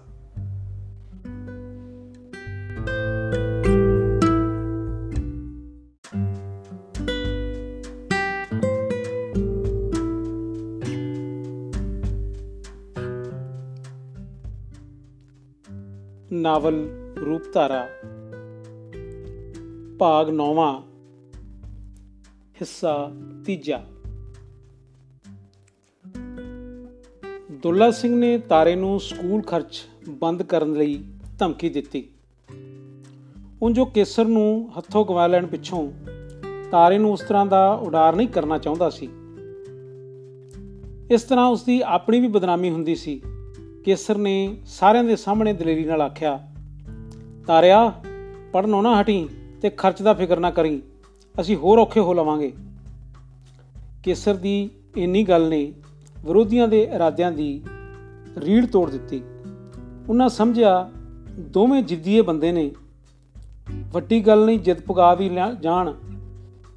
ਵੱਡੀ ਗੱਲ ਨਹੀਂ ਜਿੱਦ ਪੁਗਾ ਵੀ ਜਾਣ। ਉਹਨਾਂ ਆਪਣੇ ਆਪ ਵਿੱਚ ਬੁੜਬੁੜ ਦਾ ਜ਼ਰੂਰ ਕੀਤੀ। ਪਰ ਤਾਰੇ ਦੇ ਸਾਖ ਬਾਰੇ ਹਮੇਸ਼ਾ ਲਈ ਚੁੱਪ ਸਾਧ ਲਈ। ਰੂਪ ਨੂੰ ਇਉਂ ਜਾਪਿਆ ਜਿਵੇਂ ਉਸ ਦਾ ਇਰਾਦਾ ਚੜ੍ਹਦੇ ਦਾ ਸੂਰਜ ਹੋ ਗਿਆ ਏ। ਸ਼ੇਰਿਆਣੇ ਤੋਂ ਉਹ ਨੂਰਪੁਰ ਆ ਗਏ। ਬੇਜੀ ਨੂੰ ਰੂਪ ਕੋਲ ਰਹਿਣ ਲਈ ਕੇਸਰ ਨੇ ਵੀ ਜ਼ੋਰ ਲਾਇਆ, ਪਰ ਉਹ ਬੂੜ ਸਿੰਘ ਨੂੰ ਛੱਡ ਕੇ ਜਾਣਾ ਕਿਸੇ ਤਰ੍ਹਾਂ ਵੀ ਨਾ ਮੰਨੀ। ਦੋਹਾਂ ਜੀਆਂ ਦਾ ਭਾਰ ਉਹ ਰੂਪ ਉੱਤੇ ਕਿਵੇਂ ਬਰਦਾਸ਼ਤ ਕਰ ਸਕਦੀ ਸੀ? ਕੇਸਰ ਅਤੇ ਰੂਪ ਅਨਪੜ ਮਾਲਣ ਦੇ ਅਸੂਲ ਦੀ ਪ੍ਰਸ਼ੰਸਾ ਕਰਦੇ ਮੰਡੀ ਆ ਗਏ। ਅਗਲੇ ਦਿਨ ਰੂਪ ਨੇ ਪੜਾਉਣ ਜਾਣਾ ਸੀ। ਉਸ ਦੀ ਖਾਹਿਸ਼ ਸੀ ਕੇਸਰ ਕਰਤਾਰ ਬਾਈ ਦੇ ਨੂੰ ਮਿਲ ਕੇ ਜਾਵੇ। ਉਹ ਚਾਹੁੰਦੀ ਸੀ, ਕੇਸਰ ਵੇਖੇ ਮੈਂ ਕਿਸ ਤਰ੍ਹਾਂ ਦਾ ਭਰਾ ਪੈਦਾ ਕੀਤਾ ਹੈ। ਉਹ ਇਸ ਗੱਲ ਵਿੱਚ ਮਾਣ ਅਨੁਭਵ ਕਰਦੀ ਸੀ। ਅਗਲੇ ਦਿਨ ਕੇਸਰ ਰੂਪ ਨਾਲ ਰੱਤੇਵਾਲ ਚਲਿਆ ਗਿਆ। ਮਾਸਟਰ ਸ਼ਿਵਦੱਤ ਨੇ ਜਦ ਭਰੀ ਸਿਹਤ ਨਾਲ ਖੂਬਸੂਰਤ ਕੇਸਰ ਨੂੰ ਦੇਖਿਆ ਉਸ ਦੀ ਟੀਰੀ ਅੱਖ ਦਾ ਆਨਾ ਪੁੱਠਾ ਹੋ ਗਿਆ। ਉਸ ਕਦੇ ਸੋਚਿਆ ਤੱਕ ਨਹੀਂ ਸੀ ਇਹਨਾਂ ਦੀ ਐਨੀ ਹਸੀਨ ਜੋੜੀ ਹੋਵੇਗੀ। ਪਤਾ ਲੱਗਣ ਤੇ ਕਰਤਾਰ ਸਕੂਲ ਆਇਆ ਅਤੇ ਕੇਸਰ ਨੂੰ ਨਿੱਘੇ ਵਿਸ਼ਵਾਸ ਨਾਲ ਮਿਲਿਆ। ਤੂਤ ਦੀ ਛਾਵੇਂ ਹੋਏ ਕਿੰਨਾ ਹੀ ਚਿਰ ਮੰਜੇ ਉੱਤੇ ਬੈਠੇ ਗੱਲਾਂ ਕਰਦੇ ਰਹੇ। ਸਮੇਰ ਉਹਨਾਂ ਨਾਲ ਘੁਲ ਰਿਹਾ ਸੀ। ਥੋੜਾ ਸਮਾਂ ਹੋਰ ਬੈਠਣ ਪਿੱਛੋਂ ਬਾਈ ਕੇਸਰ ਨੂੰ ਘਰ ਲੈ ਆਇਆ। ਕੇਸਰ ਨੇ ਬਾਈ ਦੀਆਂ ਸਿਫਤਾਂ ਬਹੁਤ ਸੁਣੀਆਂ ਸਨ। ਦੇਖਣ, ਮਿਲਣ ਤੇ ਗੱਲਬਾਤ ਕਰਨ ਨਾਲ ਉਹ ਸਾਰੀਆਂ ਇੱਕ ਇੱਕ ਕਰਕੇ ਜੁੜਦੀਆਂ ਜਾ ਰਹੀਆਂ ਸਨ। ਸਕੂਲ ਛੁੱਟੀ ਕਰਕੇ ਰੂਪ ਵੀ ਘਰ ਹੀ ਆ ਗਈ। ਰੂਪ ਪਹਿਲਾਂ ਵੀ 2-4 ਵਾਰ ਘਰ ਆ ਚੁੱਕੀ ਸੀ ਤੇ ਕਰਤਾਰ ਦੀ ਮਾਂ ਤੇ ਵੋਟੀ ਮਿੰਦਰ ਕੌਰ ਨੂੰ ਮਿਲ ਚੁੱਕੀ ਸੀ। ਮਿੰਦਰ ਕੌਰ ਦਾ ਅਨਪੜ ਹੋਣਾ ਰੂਪ ਨੂੰ ਮਾਨਸਿਕ ਤੌਰ ਤੇ ਚੁਭਿਆ ਸੀ। ਉਹ ਮਿੰਦਰ ਕੌਰ ਨੂੰ ਪੰਜਾਬੀ ਪੜ੍ਹਨ ਲਈ ਤਿਆਰ ਕਰ ਲਿਆ ਸੀ। ਉਸ ਆਉਂਦਿਆਂ ਹੀ ਮਿੰਦਰ ਤੋਂ ਪੁੱਛਿਆ, ਕਿਉਂ ਭਾਬੀ ਜੀ, ਪੜ੍ਹਾਈ ਅੱਜ ਤੋਂ ਸ਼ੁਰੂ ਕਰੀਏ ਜਾਂ ਕੱਲ ਤੋਂ? ਅੱਜ ਤਾਂ ਤੁਹਾਨੂੰ ਆਪਣੀਆਂ ਗੱਲਾਂ, ਗੱਪਾਂ ਤੋਂ ਵੇਲ ਨਹੀਂ ਮਿਲਣੀ ਮਿੰਦਰੋ ਹੱਸ ਪਈ। ਚੰਗਾ, ਤੂੰ ਵੀ ਗੱਪਾਂ 'ਚ ਆ ਜਾ, ਮੁਸਕਰਾਉਂਦੀ ਰੂਪ ਚਵਾਰੇ ਦੀਆਂ ਵਲਦਾਰ ਪੌੜੀਆਂ ਚੜਨ ਲੱਗੀ। ਨਹੀਂ, ਮੈਂ ਤਾਂ ਤੁਹਾਡੀ ਸੇਵਾ ਲਈ ਹਾਂ ਮਿੰਦਰੋ ਨੇ ਚਾਹ ਜੱਗ ਵਿੱਚ ਉਲਟਾ ਲਈ, ਜਿਹੜੀ ਉਸ ਤਿਆਰ ਕਰ ਰੱਖੀ ਸੀ। ਚਾਹ ਪੀਣ ਦਾ ਫੈਸਲਾ ਰੂਪ ਦੇ ਆਉਣ ਤੱਕ ਮੁਲਤਵੀ ਰਿਹਾ ਸੀ। ਰੂਪ ਦੇ ਪਿੱਛੋਂ ਹੀ ਮਹਿੰਦਰ ਚਾਹ ਲੈ ਕੇ ਉੱਤੇ ਆ ਗਈ। ਗਲਾਸ ਤਿੰਨੇ ਵੇਖ ਕੇ ਕਰਤਾਰ ਨੇ ਮੁਸਕਾਨ ਚੋਂ ਆਖਿਆ, ਤੂੰ ਆਪਣਾ ਗਲਾਸ ਨਹੀਂ ਲਿਆਈ? ਮੈਂ ਤੁਹਾਡੇ ਬਰਾਬਰ ਬਹਿਣ ਵਾਲੀ ਨਹੀਂ, ਇੰਨੀ ਕਹਿ ਕੇ ਹੀ ਉਹ ਪਿਛਾਂ ਮੁੜਨ ਲੱਗੀ ਜਦ ਕਰਤਾਰ ਨੇ ਬਾਹ ਫੜ ਲਈ। ਮੈਂ ਤਰਸ ਕੇ ਮਰ ਜਾਣਾ ਹੈ ਤੂੰ ਬਰਾਬਰ ਬਹਿ ਕੇ ਕਦੇ ਚਾਹ ਨਹੀਂ ਪੀਣੀ? ਰੂਪ ਤੇ ਕੇਸਰ ਬਾਈ ਦੀ ਰੋਮਾਂਚਕਾਰੀ ਉੱਤੇ ਹੱਸਣੋਂ ਨਾ ਰਹਿ ਸਕੇ। ਮਿੰਦਰੋ ਨੇ ਬੇਪਰਵਾਹੀ ਨਾਲ ਆਖਿਆ, ਆਹੋ, ਮੈਨੂੰ ਪਤਾ ਏ, ਪਿਆਰ ਕਰਨ ਵਾਲੇ ਬਹੁਤੀਆਂ ਗੱਲਾਂ ਨਹੀਂ ਮਾਰਦੇ ਹੁੰਦੇ। ਇੰਨੀ ਆਖ ਉਹ ਪੜ੍ਹੇ ਲਿਖੇ ਮਾਲਕ ਨੂੰ ਸ਼ਹਿ ਦੇ ਗਈ ਤੇ ਮੋੜ ਸੁਣਨ ਤੋਂ ਪਹਿਲਾਂ ਪੌੜੀਆਂ ਲੈ ਗਈ। ਉਨ ਜੱਟੀ ਦਾ ਜਿਗਰਾ ਜਿਗਰਾਈਏ, ਕਰਤਾਰ ਘਰਵਾਲੀ ਦੀ ਅਣਹੋਂਦ ਵਿੱਚ ਉਸ ਦੀ ਤਾਰੀਫ ਕਰ ਗਿਆ, ਬਾਈ, ਮੈਂ ਤੇਰੇ ਵਿਆਹ ਦੀ ਕਹਾਣੀ ਜ਼ਰੂਰ ਸੁਣਨੀ ਏ। ਜਗਰੂਪ ਇੱਕਦਮ ਹੀ ਹੱਸ ਪਈ। ਤੈਨੂੰ ਮਰ ਜਾਣੀ ਏ ਕਿਵੇਂ ਪਤਾ ਏ? ਮੈਨੂੰ ਬਿੱਕਰ ਦੀ ਬੀਬੀ ਦਿਆਲੀ ਨੇ ਇੱਕ ਦਿਨ ਗੱਲੀ ਗੱਲੀ ਦੱਸਿਆ ਸੀ। ਸਾਡੀ ਵੀ ਉਹ ਵਿਚੋਲੀ ਰਹੀ ਏ। ਕੇਸਰ ਨੂੰ ਚਾਹ ਨਾਲ ਇੱਕ ਦਿਲਚਸਪੀ ਮਿਲ ਗਈ। ਉਸ ਵੀ ਮੁਸਕਰਾਉਂਦਿਆਂ ਉਤਸ਼ਾਹ ਨਾਲ ਮੰਗ ਕਰ ਦਿੱਤੀ, ਬਾਈ ਜੀ, ਜ਼ਰੂਰ ਹੋ ਜਾਵੇ। ਚੰਗਾ, ਚਾਹ ਪੀ ਲਵੋ। ਕਰਤਾਰ ਨੇ ਪ੍ਰਸੰਨਚਿਤ ਜਵਾਬ ਦਿੱਤਾ। ਉਸ ਨੂੰ ਆਪਣੀ ਪਿਆਰ ਜਿੱਤ ਉੱਤੇ ਬੜਾ ਫਖਰ ਸੀ। ਚਾਹ ਪੀਣ ਪਿੱਛੋਂ ਉਸ ਭਾਂਡੇ ਮੰਜੇ ਹੇਠ ਕਰ ਦਿੱਤੇ। ਚੁਬਾਰੇ ਦੀ ਕੰਧ ਨਾਲ ਢੋ ਲਾ ਕੇ ਉਸ ਲੱਤਾਂ ਦੀ ਕੰਗੀ ਵੱਲ ਵੜ ਲਈ ਤੇ ਆਖਣਾ ਸ਼ੁਰੂ ਕੀਤਾ। ਮਿੰਦਰੋ, ਮੇਰੀ ਦੂਜੀ ਵੋਟੀ ਹੈ, ਪਹਿਲੀ ਮਰ ਗਈ ਸੀ। ਹਾਂ, ਮੈਨੂੰ ਪਤਾ ਹੈ, ਰੂਪ ਨੇ ਹੰਗਾਰਾ ਭਰਿਆ। ਮੈਂ ਸਾਲ ਭਰ ਕੋਈ ਸਾਕ ਨਾ ਲਿਆ, ਨਿਤ ਮਾਂ ਲੜਿਆ ਕਰੇ। ਇਸ ਮੁੰਡੇ ਦਾ ਕੀ ਬਣੇਗਾ? ਖੈਰ, ਸਾਕ ਮਿੰਦਰੋ ਦਾ ਬਾਪ ਉਸ ਦਾ ਮਾਮਾ ਤੇ ਇੱਕ ਦੋ ਹੋਰ ਬੰਦੇ ਜ਼ੋਰ ਪਾ ਕੇ ਕਰ ਗਏ। ਉਹਨਾਂ ਦਿਨਾਂ ਵਿੱਚ ਮੈਂ ਕਾਫੀ ਉਡਾਰ ਹੋ ਚੁੱਕਾ ਸੀ। ਮੈਂ ਬੁੱਢੋਂ ਹੀ ਹੱਥੀ ਥੋੜਾ ਕੀਤਾ, ਹੱਥੀ ਹੱਥੀ ਥੋੜਾ ਕੀਤਾ ਸੀ। ਯਾਰਾਂ ਦੀ ਢਾਣੀ ਨਾਲ ਸ਼ਿਕਾਰ ਦਾ ਸ਼ੌਕ ਜਨੂਨ ਬਣ ਚੁੱਕਾ ਸੀ। ਉਹਨਾਂ ਦਿਨਾਂ ਵਿੱਚ ਹੀ ਦੇਸ਼ ਆਜ਼ਾਦ ਹੋਣ ਨਾਲ ਵੰਡਿਆ ਗਿਆ। ਪਾਕਿਸਤਾਨ ਬਣ ਜਾਣ ਨਾਲ ਇੱਧਰ ਮੁਸਲਮਾਨ ਭਰਾਵਾਂ ਉੱਤੇ ਵਿਪਤਾ ਤੇ ਪਹਾੜ ਟੁੱਟ ਪਏ। ਇਸੇ ਤਰ੍ਹਾਂ ਪਾਕਿਸਤਾਨ ਵਿੱਚ ਹਿੰਦੂ ਸਿੱਖਾਂ ਨਾਲ ਹੋਈ। ਦੋਹਾਂ ਪਾਸੀ નિર્ਦੋਸ਼ ਗਰੀਬਾਂ ਤੇ ਕਤਲੇਆਮ ਨੇ ਮੇਰੀ ਸਿਆਸੀ ਤੌਰ ਤੇ ਪਹਿਲੀ ਵਾਰ ਅੱਖ ਖੋਲੀ ਸਿਆਸੀ ਸੂ ਜਦੋਂ ਮੇਰੀ ਰੁਪਈਏ ਚੋਂ ਆਨਾ ਵੀ ਨਹੀਂ ਸੀ। ਮੈਂ ਲੁਟੇਰਿਆਂ ਤੇ ਕਾਤਲਾਂ ਦਾ ਰੱਜ ਕੇ ਵਿਰੋਧੀ ਸੀ। ਫਸਾਦ ਲੰਘ ਜਾਣ ਪਿੱਛੋਂ ਮੈਨੂੰ ਸਚਦੇਵ ਵਰਗੇ ਸਾਥੀਆਂ ਰਾਹੀਂ ਪਤਾ ਲੱਗਾ ਕਿ ਇਹ ਫਿਰਕੂ ਫਸਾਦ ਸਮਾਜ, ਦੇਸੀ ਰਜਵਾੜਿਆਂ ਅਤੇ ਸਰਮਾਇਆਦਾਰਾਂ ਮਿੱਥ ਕੇ ਕਰਵਾਏ ਸਨ। ਇਸੇ ਕਾਰਨ ਮੇਰੀ ਇਹਨਾਂ ਨਾਲ ਲੱਗਦੀ ਤੁਰੀ ਆ ਰਹੀ ਹੈ। ਖੈਰ, ਮੈਂ ਆਪਣੇ ਯਾਰਾਂ ਦੀ ਢਾਣੀ ਵਿੱਚ ਥੋੜਾ ਪੜ੍ਹਿਆ ਲਿਖਿਆ ਤੇ ਦਿਲਚਸਪ ਗੱਲਾਂ ਮਾਰਨ ਦੇ ਕਾਰਨ ਆਗੂ ਹੀ ਬਣ ਜਾਂਦਾ, ਮੰਨਿਆ ਜਾਂਦਾ ਸਾਂ। ਮੈਂ ਆਪਣੀ ਢਾਣੀ ਨੂੰ ਦੋ ਲਾਇਸੈਂਸ ਦੇ ਹਥਿਆਰ ਤੇ ਕੁਝ ਨਜਾਇਜ਼ ਅਸਲੇ ਰਾਹੀਂ ਹਥਿਆਰਬੰਦ ਕਰ ਲਿਆ। ਨਜਾਇਜ਼ ਹਥਿਆਰਾਂ ਦੀ ਵਰਤੋਂ ਉਦੋਂ ਆਮ ਹੀ ਹੋ ਗਈ ਸੀ। ਅਸੀਂ ਉਦੋਂ ਬੰਗਲੌਰ ਸਾਂ। ਕੇਸਰ ਨੇ ਇਸ ਤਰ੍ਹਾਂ ਦੱਸਿਆ ਜਿਵੇਂ ਉਸ ਨੂੰ ਕੁਝ ਵੀ ਪਤਾ ਨਹੀਂ ਸੀ। ਆਪਣੇ ਪਿੰਡ ਦੇ ਆਲੇ ਦੁਆਲੇ ਦੇ ਮੁਸਲਮਾਨ ਯਾਰਾਂ ਦੋਸਤਾਂ ਨੂੰ ਅਸਾਂ ਬਚਾਉਣਾ ਸ਼ੁਰੂ ਕਰ ਦਿੱਤਾ। ਸਾਡੀ ਸਾਰੀ ਟਾਣੀ ਨੌਜਵਾਨ ਮੁੰਡਿਆਂ ਦੀ ਹੀ ਸੀ। ਸਾਡੇ ਇਸ ਗੁਰਦੁਆਰੇ ਵਿੱਚ ਸਾਨੂੰ ਟੋਡੀਆਂ ਨੇ ਗਦਾਰ ਤੇ ਗੁਰੂ ਤੋਂ ਬੇਮੁਖ ਆਖਿਆ, ਅੱਜ ਸਾਡੇ ਸਾਹਮਣੇ ਅੱਖਾਂ ਨਹੀਂ ਚੁੱਕਦੇ ਵੱਡੇ ਦੇਸ਼ ਭਗਤ। ਪਤਾ ਨਹੀਂ ਅਸੀਂ ਸੱਚੇ ਸਾਂ ਜਾਂ ਕੋਈ ਹੋਰ ਗੱਲ ਸੀ। ਮੁਸਲਮਾਨਾਂ ਨੂੰ ਬਚਾਉਣ ਲਈ ਸਾਨੂੰ ਜੋਸ਼ ਨਾਲ ਇੱਕ ਵੱਡੀ ਖੁਸ਼ੀ ਵੀ ਹੁੰਦੀ ਸੀ ਜਿਸ ਨੂੰ ਮੈਂ ਅੱਜ ਵੀ ਜ਼ਾਹਰ ਕਰ ਸਕਦਾ। ਸਾਨੂੰ ਲੁਟੇਰਿਆਂ ਤੋਂ ਕਦੇ ਡਰ ਨਹੀਂ ਸੀ ਲੱਗਿਆ। ਅਸੀਂ ਕਈ ਵਾਰ ਸਾਡੀ ਲੁਟੇਰੇ ਨਾਲ ਸਾਹਮਣੀ ਟੱਕਰ ਹੋ ਚੁੱਕੀ ਸੀ, ਪਰ ਅਸਾਂ ਗੀਦੀਪੁਣਾ ਕਿਤੇ ਵੀ ਨਹੀਂ ਸੀ ਵਿਖਾਇਆ। ਚਾਰ ਘੋੜੀਆਂ, ਚਾਰ ਬੰਦੂਕਾਂ, ਦੋ ਰਾਈਫਲਾਂ ਅਤੇ ਤਿੰਨ ਪਿਸਤੌਲਾਂ ਨਾਲ ਸਾਰੇ ਇੱਕੋ ਜਿਹੇ ਜਿੱਥੇ ਜਾ ਪੈਂਦੇ ਸਾਂ, ਲੁਟੇਰੇ ਜੱਟਾਂ ਦਾ ਮਕਿਆਟ ਕੱਢ ਦਿੰਦੇ ਸਾਂ। ਇੱਕ ਵਾਰ ਅੰਨੇ ਜੋਸ਼ ਵਿੱਚ ਅਸਾਂ ਥਾਣੇਦਾਰ ਤੋਂ ਦੋ ਮੁਸਲਮਾਨ ਕੁੜੀਆਂ ਖੋਹ ਲਈਆਂ ਤੇ ਰਾਤੋਂ ਰਾਤ ਉਹਨਾਂ ਦੇ ਮਾਪਿਆਂ ਕੋਲ ਕੈਂਪ ਵਿੱਚ ਛੱਡ ਆਏ। ਥਾਣੇਦਾਰ ਬੜਾ ਚੀਕਿਆ ਉਹ ਤਾਂ ਅਫਸਰਾਂ ਕੋਲ ਵੀ ਪਿੱਟਿਆ ਕਿ ਜਿਵੇਂ ਜੀ ਆਉਂਦੀ ਏ, ਇਲਾਕੇ 'ਚ ਕਰਦੇ ਆ। ਉਹਨਾਂ ਉਸ ਐਲਾਨੀਆ ਕਹਿ ਦਿੱਤਾ ਕਿ ਇਹਨਾਂ ਬੰਦਿਆਂ ਨੂੰ ਮੈਂ ਕਿਸੇ ਟੱਕਰ 'ਚ ਲੈ ਕੇ ਗੋਲੀ ਮਾਰ ਦੇਣੀ ਹੈ। ਅਸੀਂ ਉਸ ਦੀਆਂ ਫੜਾਂ ਨੂੰ ਕੀ ਸਮਝਦੇ ਸੀ? ਸਹੁਰਿਆਂ ਨਾਲ ਵਲ ਪੈਣ ਵਾਲੀ ਗੱਲ ਇਉਂ ਹੋਈ ਕਿ ਮਸੀਤਾਂ ਪਿੰਡ ਦੇ ਸਾਡੇ ਹੁਸੈਨ ਸ਼ਿਕਾਰੀ ਯਾਰ ਦੀ ਭੈਣ ਉਧਾਲੀ ਦੱਬ ਵਾਲੀ ਜਲ ਆ ਗਈ। ਹੁਸੈਨ ਰਾਤ ਨੂੰ ਚੋਰੀ ਸਾਡੇ ਕੋਲ ਆਇਆ, ਉਸ ਆਉਂਦਿਆਂ ਹੀ ਧਾ ਮਾਰੀ, ਮੇਰੇ ਯਾਰੋ, ਮੇਰੀ ਭੈਣ ਮੜਵਾ ਦਿਓ, ਨਹੀਂ ਅਗਾਹ ਉਸ ਦਾ ਗਲ ਪਰ ਆਇਆ। ਮੈਂ ਉਹਨਾਂ ਨੂੰ ਹੌਸਲਾ ਦਿੱਤਾ ਕਿ ਤੂੰ ਰੋ ਨਾ। ਉਹ ਕਹਿ ਰਿਹਾ ਸੀ, ਅਸੀਂ ਯਾਰ ਵੀ ਸਾਂ, ਭਰਾ ਵੀ ਸਾਂ, ਅੱਜ ਅਸੀਂ ਲੁੱਟੇ ਜਾ ਰਹੇ ਹਾਂ। ਅਸੀਂ ਵੱਡੇ ਜਾ ਰਹੇ ਹਾਂ। ਲੁੱਟ ਲਵੋ, ਵੱਢ ਲਵੋ, ਪਰ ਰੱਬ ਦੇ ਵਾਸਤੇ ਸਾਡੀਆਂ ਧੀਆਂ ਭੈਣਾਂ ਨੂੰ ਤਾਂ ਆਪਣੀਆਂ ਧੀਆਂ ਭੈਣਾਂ ਸਮਝੋ। ਮੈਨੂੰ ਤੇ ਮੇਰੀ ਭੈਣ ਨੂੰ ਨਸ਼ੰਗ ਗੋਲੀ ਮਾਰ ਦਿਓ। ਕਸਮ ਹੈ ਨਬੀ ਰਸੂਲ ਦੀ ਜੋ ਹਯਾਤੀ ਲਈ ਵਾਸਤਾ ਪਾਈਏ, ਪਰ ਉਸ ਨੂੰ ਇੱਕ ਵਾਰ ਉਸ ਗੱਲ ਵਿੱਚ ਫਿਰ ਵਿਚਕਾਰ ਛੱਡ ਦਿੱਤੀ। ਭਾਵੇਂ ਇਸ ਤਰ੍ਹਾਂ ਦੀਆਂ ਘਟਨਾਵਾਂ ਆਮ ਹੋ ਰਹੀਆਂ ਸਨ। ਪਰ ਯਾਰ ਹੁਸੈਨੇ ਦੀ ਗੱਲਾਂ ਨੇ ਸਾਡਾ ਅੰਦਰ ਚੀਰ ਸੁੱਟਿਆ। ਮੈਂ ਭਰੀਆਂ ਅੱਖਾਂ ਨਾਲ ਕਿਹਾ, ਹੁਸੈਨਿਆ, ਤੂੰ ਫਿਕਰ ਨਾ ਕਰ। ਮੇਰੇ ਸਾਥੀ ਤੇਰੇ ਨਾਲ ਹੁਣੇ ਜਾਂਦੇ ਐ। ਮੈਂ ਦੱਬ ਵਾਲੀ ਮੰਗਿਆ ਹੋਇਆ ਨਹੀਂ, ਤੇਰੇ ਨਾਲ ਜ਼ਰੂਰ ਚੱਲਦਾ।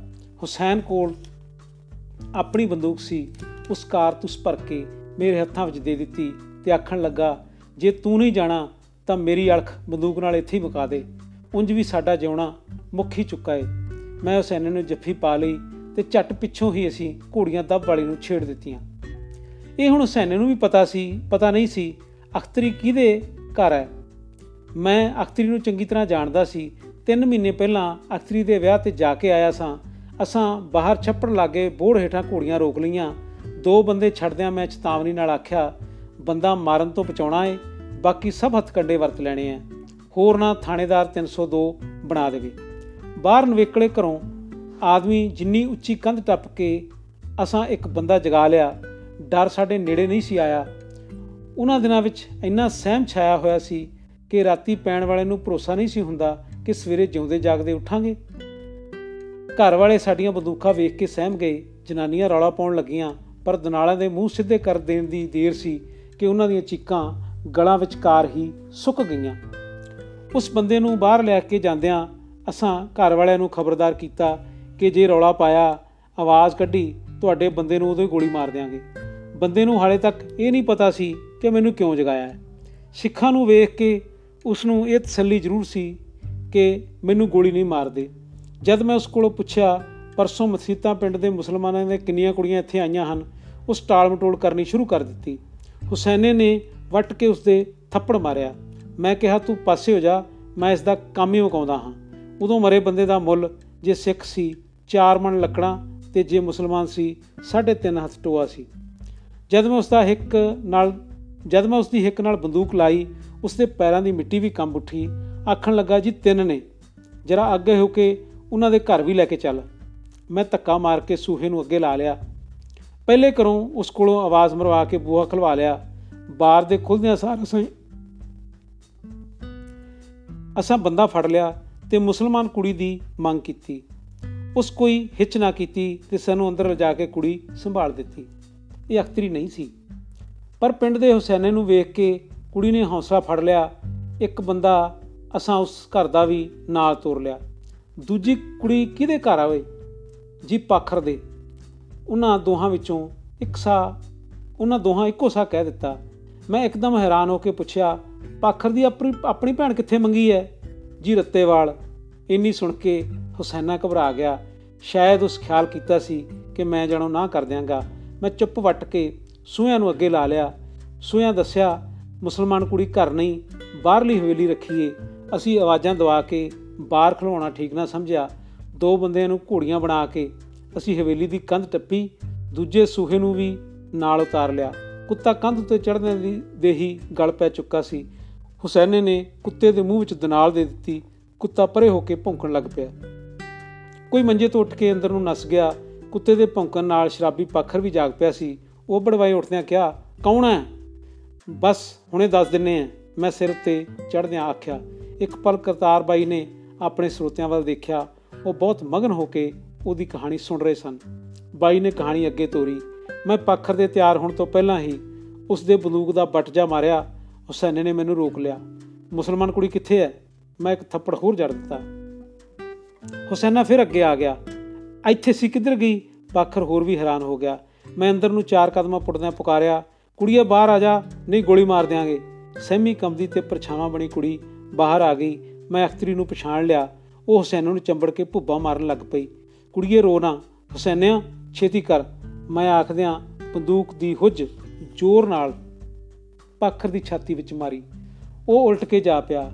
ਹੁਸੈਨਾ ਅਖਤਰੀ ਨੂੰ ਪਰਾਂ ਝੰਜੋੜ ਕੇ ਮੇਰੇ ਅੱਗੇ ਫਿਰ ਖਲੋਤਾ ਮੈਂ ਉਸ ਦੇ ਹਟਾਉਂਦਿਆਂ ਹਟਾਉਂਦਿਆਂ ਦੋ ਚਾਰ ਲੱਤਾਂ ਧਰ ਦਿੱਤੀਆਂ।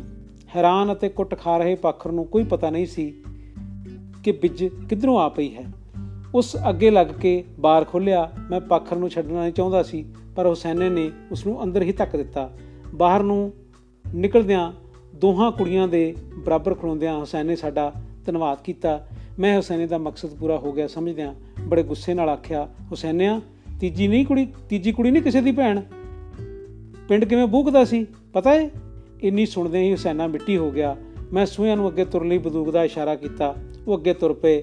ਅਸੀਂ ਜਿੱਧਰੋਂ ਵੀ ਲੰਘਦੇ ਸੀ, ਕੁੱਤੇ ਭੌਂਕਣੋਂ ਨਹੀਂ ਹਟੇ ਸੀ। ਅਸੀਂ ਪੰਜ ਸੱਤ ਘਾਰੀ ਵਧੇ ਹੋਵਾਂਗੇ ਕਿ ਪਾਖਰ ਨੇ 12 ਬੋਰ ਦਾ ਇੱਕ ਫੈਰ ਕਰ ਦਿੱਤਾ। ਮੇਰਾ ਮੱਥਾ ਠਣਕਿਆ, ਗੱਲ ਤਾਂ ਮਾੜੀ ਹੋ ਗਈ। ਮੈਂ ਰੌਲਾ ਪੈਣ ਦੇ ਡਰੋਂ ਹੀ ਪਾਖਰ ਨੂੰ ਛੱਡਣਾ ਨਹੀਂ ਚਾਹੁੰਦਾ ਸੀ। ਅਸੀਂ ਫਾਇਰ ਦਾ ਕੋਈ ਜਵਾਬ ਨਾ ਦਿੱਤਾ। ਫਿਰ ਕੋਠੇ ਦੀ ਛੱਤ ਤੋਂ ਇੱਕ ਫਾਇਰ ਹੋਰ ਹੋ ਗਿਆ। ਮੈਂ ਆਪਣੇ ਸਾਥੀ ਕਾਲੇ ਨੂੰ ਆਖਿਆ, ਇਹਨਾਂ ਨੂੰ ਛੁਗਲਾ ਵਿਖਾਈਏ। ਥੋੜੇ ਕੀਤਾ ਇਹਨਾਂ ਟਿਕਣਾ ਨਹੀਂ। ਕਾਲਾ ਮੂੰਹ ਮੋੜ ਕੇ ਖਲੋ ਗਿਆ। ਅਸਾਂ ਕੋਠਿਆਂ ਉੱਤੋਂ ਦੀ ਪੰਜਾਂ ਬੰਦੂਕਾਂ ਦੇ ਰਾਈਫਲਾਂ ਦੀ ਤਾੜ ਮਾਰੀ। ਕਾੜ ਕਾੜ ਕਰਦੀਆਂ ਗੋਲੀਆਂ ਨੇ ਪਿੰਡ ਦੀ ਛਾਤੀ ਧੜਕਣ ਲਾ ਦਿੱਤੀ। ਮੁਸਲਮਾਨ ਕੁੜੀਆਂ ਤੇ ਸੂਹੇ ਤਰਬ ਕੇ ਰਹਿ ਗਏ। ਪਾਖਰ ਤੇ ਉਸ ਦਾ ਹਥਿਆਰ ਸਿਉਂਕ ਦੀ ਮਿੱਟੀ ਵਾਂਗ ਸੌਂ ਗਏ। ਸਾਰਾ ਪਿੰਡ ਅੰਦਰੇ ਅੰਦਰ ਜਾਗ ਪਿਆ। ਜਦ ਤੀਜੇ ਘਰ ਅੱਗੇ ਆਏ, ਉਹਨਾਂ ਦੇ ਵਿਹੜੇ ਵਿੱਚ ਦੀਵਾ ਜਗ ਰਿਹਾ ਸੀ। ਕੰਧ ਟੱਪ ਕੇ ਹੁਣ ਅੰਦਰ ਨਹੀਂ ਉਤਰਿਆ ਜਾ ਸਕਦਾ ਸੀ। ਸ਼ਾਇਦ ਕੋਈ ਅੰਦਰ ਹਥਿਆਰ ਭਰੀ ਬੈਠਾ ਹੋਵੇ। ਕੁੱਤਿਆਂ ਦੇ ਭੌਂਕਣ ਤੇ ਸਾਡੀ ਪੈੜ ਚਾਲ ਨੇ ਅੰਦਰਲੇ ਬੰਦਿਆਂ ਨੂੰ ਬਾਹਰਲੇ ਖਤਰੇ ਤੋਂ ਖਬਰਦਾਰ ਕਰ ਦਿੱਤਾ ਸੀ। ਉਹਨਾਂ ਝੱਟ ਦੀਵੇ ਨੂੰ ਫੂਕ ਮਾਰੀ ਮੈਂ ਉੱਚੀ ਪੁਕਾਰ ਕੇ ਆਖਿਆ, ਘਰ ਵਾਲਿਓ, ਮੁਸਲਮਾਨ ਕੁੜੀ ਦੇ ਦੇਵੋ, ਅਸੀਂ ਤੁਹਾਨੂੰ ਕੁਝ ਨਹੀਂ ਆਖਦੇ, ਪਰ ਅੰਦਰਲਿਆਂ ਦੜਵਟ ਲਈ। ਅਸੀਂ ਆਪਣੇ ਸੂਹਿਆਂ ਤੋਂ ਵੀ ਆਵਾਜ਼ਾਂ ਮਰਵਾਈਆਂ, ਪਰ ਉਹਨਾਂ ਤੇ ਕੋਈ ਅਸਰ ਨਾ ਹੋਇਆ। ਕੁੜੀ ਛੱਡ ਕੇ ਜਾਣਾ ਸਾਨੂੰ ਮਿਹਣਾ ਸੀ। ਰਾਤ 2-3 ਵੱਜ ਚੁੱਕੇ ਸਨ। ਕਰਦੇ ਤਾਂ ਕੀ ਕਰਦੇ? ਇਹਨਾਂ ਨੂੰ ਇੱਕ ਪਾਸਿਓਂ ਸਾਡੇ ਪੱਕੇ ਰੋੜੇ ਲੱਗ ਪੈਣ ਲੱਗ ਪਏ ਤੇ ਅੰਦਰੋਂ ਇੱਕ ਫਾਇਰ ਵੀ ਹੋ ਗਿਆ। ਮਜਬੂਰ ਹੋ ਅਸਾਂ ਵੀ ਪਿਛਾਂ ਹਟ ਕੇ ਤਖਤਿਆਂ ਨੂੰ ਸਾਹਮਣੀਆਂ ਬੜਾ ਮਾਰੀਆਂ। ਰੱਬ ਦਾ ਸ਼ੁਕਰ, ਅੰਦਰ ਕੋਈ ਨੁਕਸਾਨ ਨਹੀਂ ਹੋਇਆ। ਮੈਂ ਫਿਰ ਲਲਕਾਰ ਕੇ ਆਖਿਆ ਕੁੜੀ ਕੰਧ ਤੋਂ ਦੀ ਬਾਹਰ ਟਪਾ ਦਿਓ। ਨਹੀਂ ਅੱਗ ਲਾ ਕੇ ਘਰ ਹੀ ਫੂਕਦੇ ਆ। ਕਾਲਿਆ, ਸੁੱਟ ਕਾਨੇ ਬਾਰ ਅੱਗੇ। ਜੱਟ ਨਹੀਂ ਐਵੇਂ ਸੂਤ ਆਉਂਦੇ। ਮੈਂ ਫੋਕਾ ਦਮਗਜਾ ਮਾਰਿਆ, ਪਰ ਅੰਦਰ ਇੱਕ ਚੀਕ ਝਾੜਾ ਪੈ ਗਿਆ। 2 ਮਿੰਟ ਨਹੀਂ ਲੱਗੇ ਕਿ ਕੁੜੀ ਅੰਦਰੋਂ ਕੰਧ ਉੱਤੋਂ ਦੀ ਆ ਗਈ। ਅਖਤਰੀ ਨੇ ਉਸ ਨੂੰ ਆਵਾਜ਼ ਮਾਰੀ, ਬਰਕਤੇ, ਆਪਣੀ ਬਾਈ ਐ। ਇੰਨੀ ਗੱਲ ਸੁਣਦਿਆਂ ਹੀ ਬਰਕਤੇ ਨੇ 10 ਫੁੱਟ ਉੱਚੀ ਕੰਧ ਤੋਂ ਛਾਲ ਮਾਰ ਦਿੱਤੀ। ਉਸ ਨੂੰ ਇੰਨੀ ਖੁਸ਼ੀ ਚੜੀ ਚੜ ਗਈ ਕਿ ਉਹ ਮਰ ਜਾਣ ਦਾ ਅੰਗ ਟੁੱਟ ਜਾਣ ਦੀ ਕੋਈ ਪਰਵਾਹ ਨਾ ਕੀਤੀ। ਅਸਾਂ ਸੂਆਂ ਨੂੰ ਛੱਡ ਦਿੱਤਾ ਅਤੇ ਪਹਿਲੇ ਤੋਂ ਆਪਣੀ ਸ਼ਕਤੀ ਦੀ ਮਾਫੀ ਮੰਗੀ। ਫਿਰ ਅਸੀਂ ਹੁਸੈਨ ਨਾਲ ਕੈਂਪ ਤੱਕ ਗਏ। ਮੈਂ ਅਖਤਰੀ ਦੇ ਦੂਜੀਆਂ ਕੁੜੀਆਂ ਨੂੰ ਪਿਆਰ ਦਿੱਤਾ। ਉਹਨਾਂ ਰੋ ਰੋ ਵਿਛੜਦੀਆਂ ਕੁੜੀਆਂ ਦੇ ਬੋਲ ਮੈਂ ਸਾਰੀ ਉਮਰ ਨਹੀਂ ਭੁੱਲ ਸਕਦਾ। ਉਹਨਾਂ ਮਜਲੂਮ ਕੁੜੀਆਂ ਸਾਨੂੰ ਕਿੰਨੀਆਂ ਅਸੀਸਾਂ ਦਿੱਤੀਆਂ, ਮੈਂ ਕਹਿ ਨਹੀਂ ਸਕਦਾ। ਜਦ ਅਸੀਂ ਵਾਪਸ ਆਉਣ ਲੱਗੇ, ਹੁਸੈਨ ਨੇ ਧੰਨਵਾਦ ਕਰਦਿਆਂ ਆਪਣੀ ਬੰਦੂਕ ਸਾਨੂੰ ਦੇ ਦਿੱਤੀ ਤੇ ਬੋਲਿਆ, ਤੁਹਾਡੇ ਕੋਲ ਮੇਰੀ ਬੰਦੂਕ ਹੋਰ ਸਵਾਦ ਖੱਟੇਗੀ।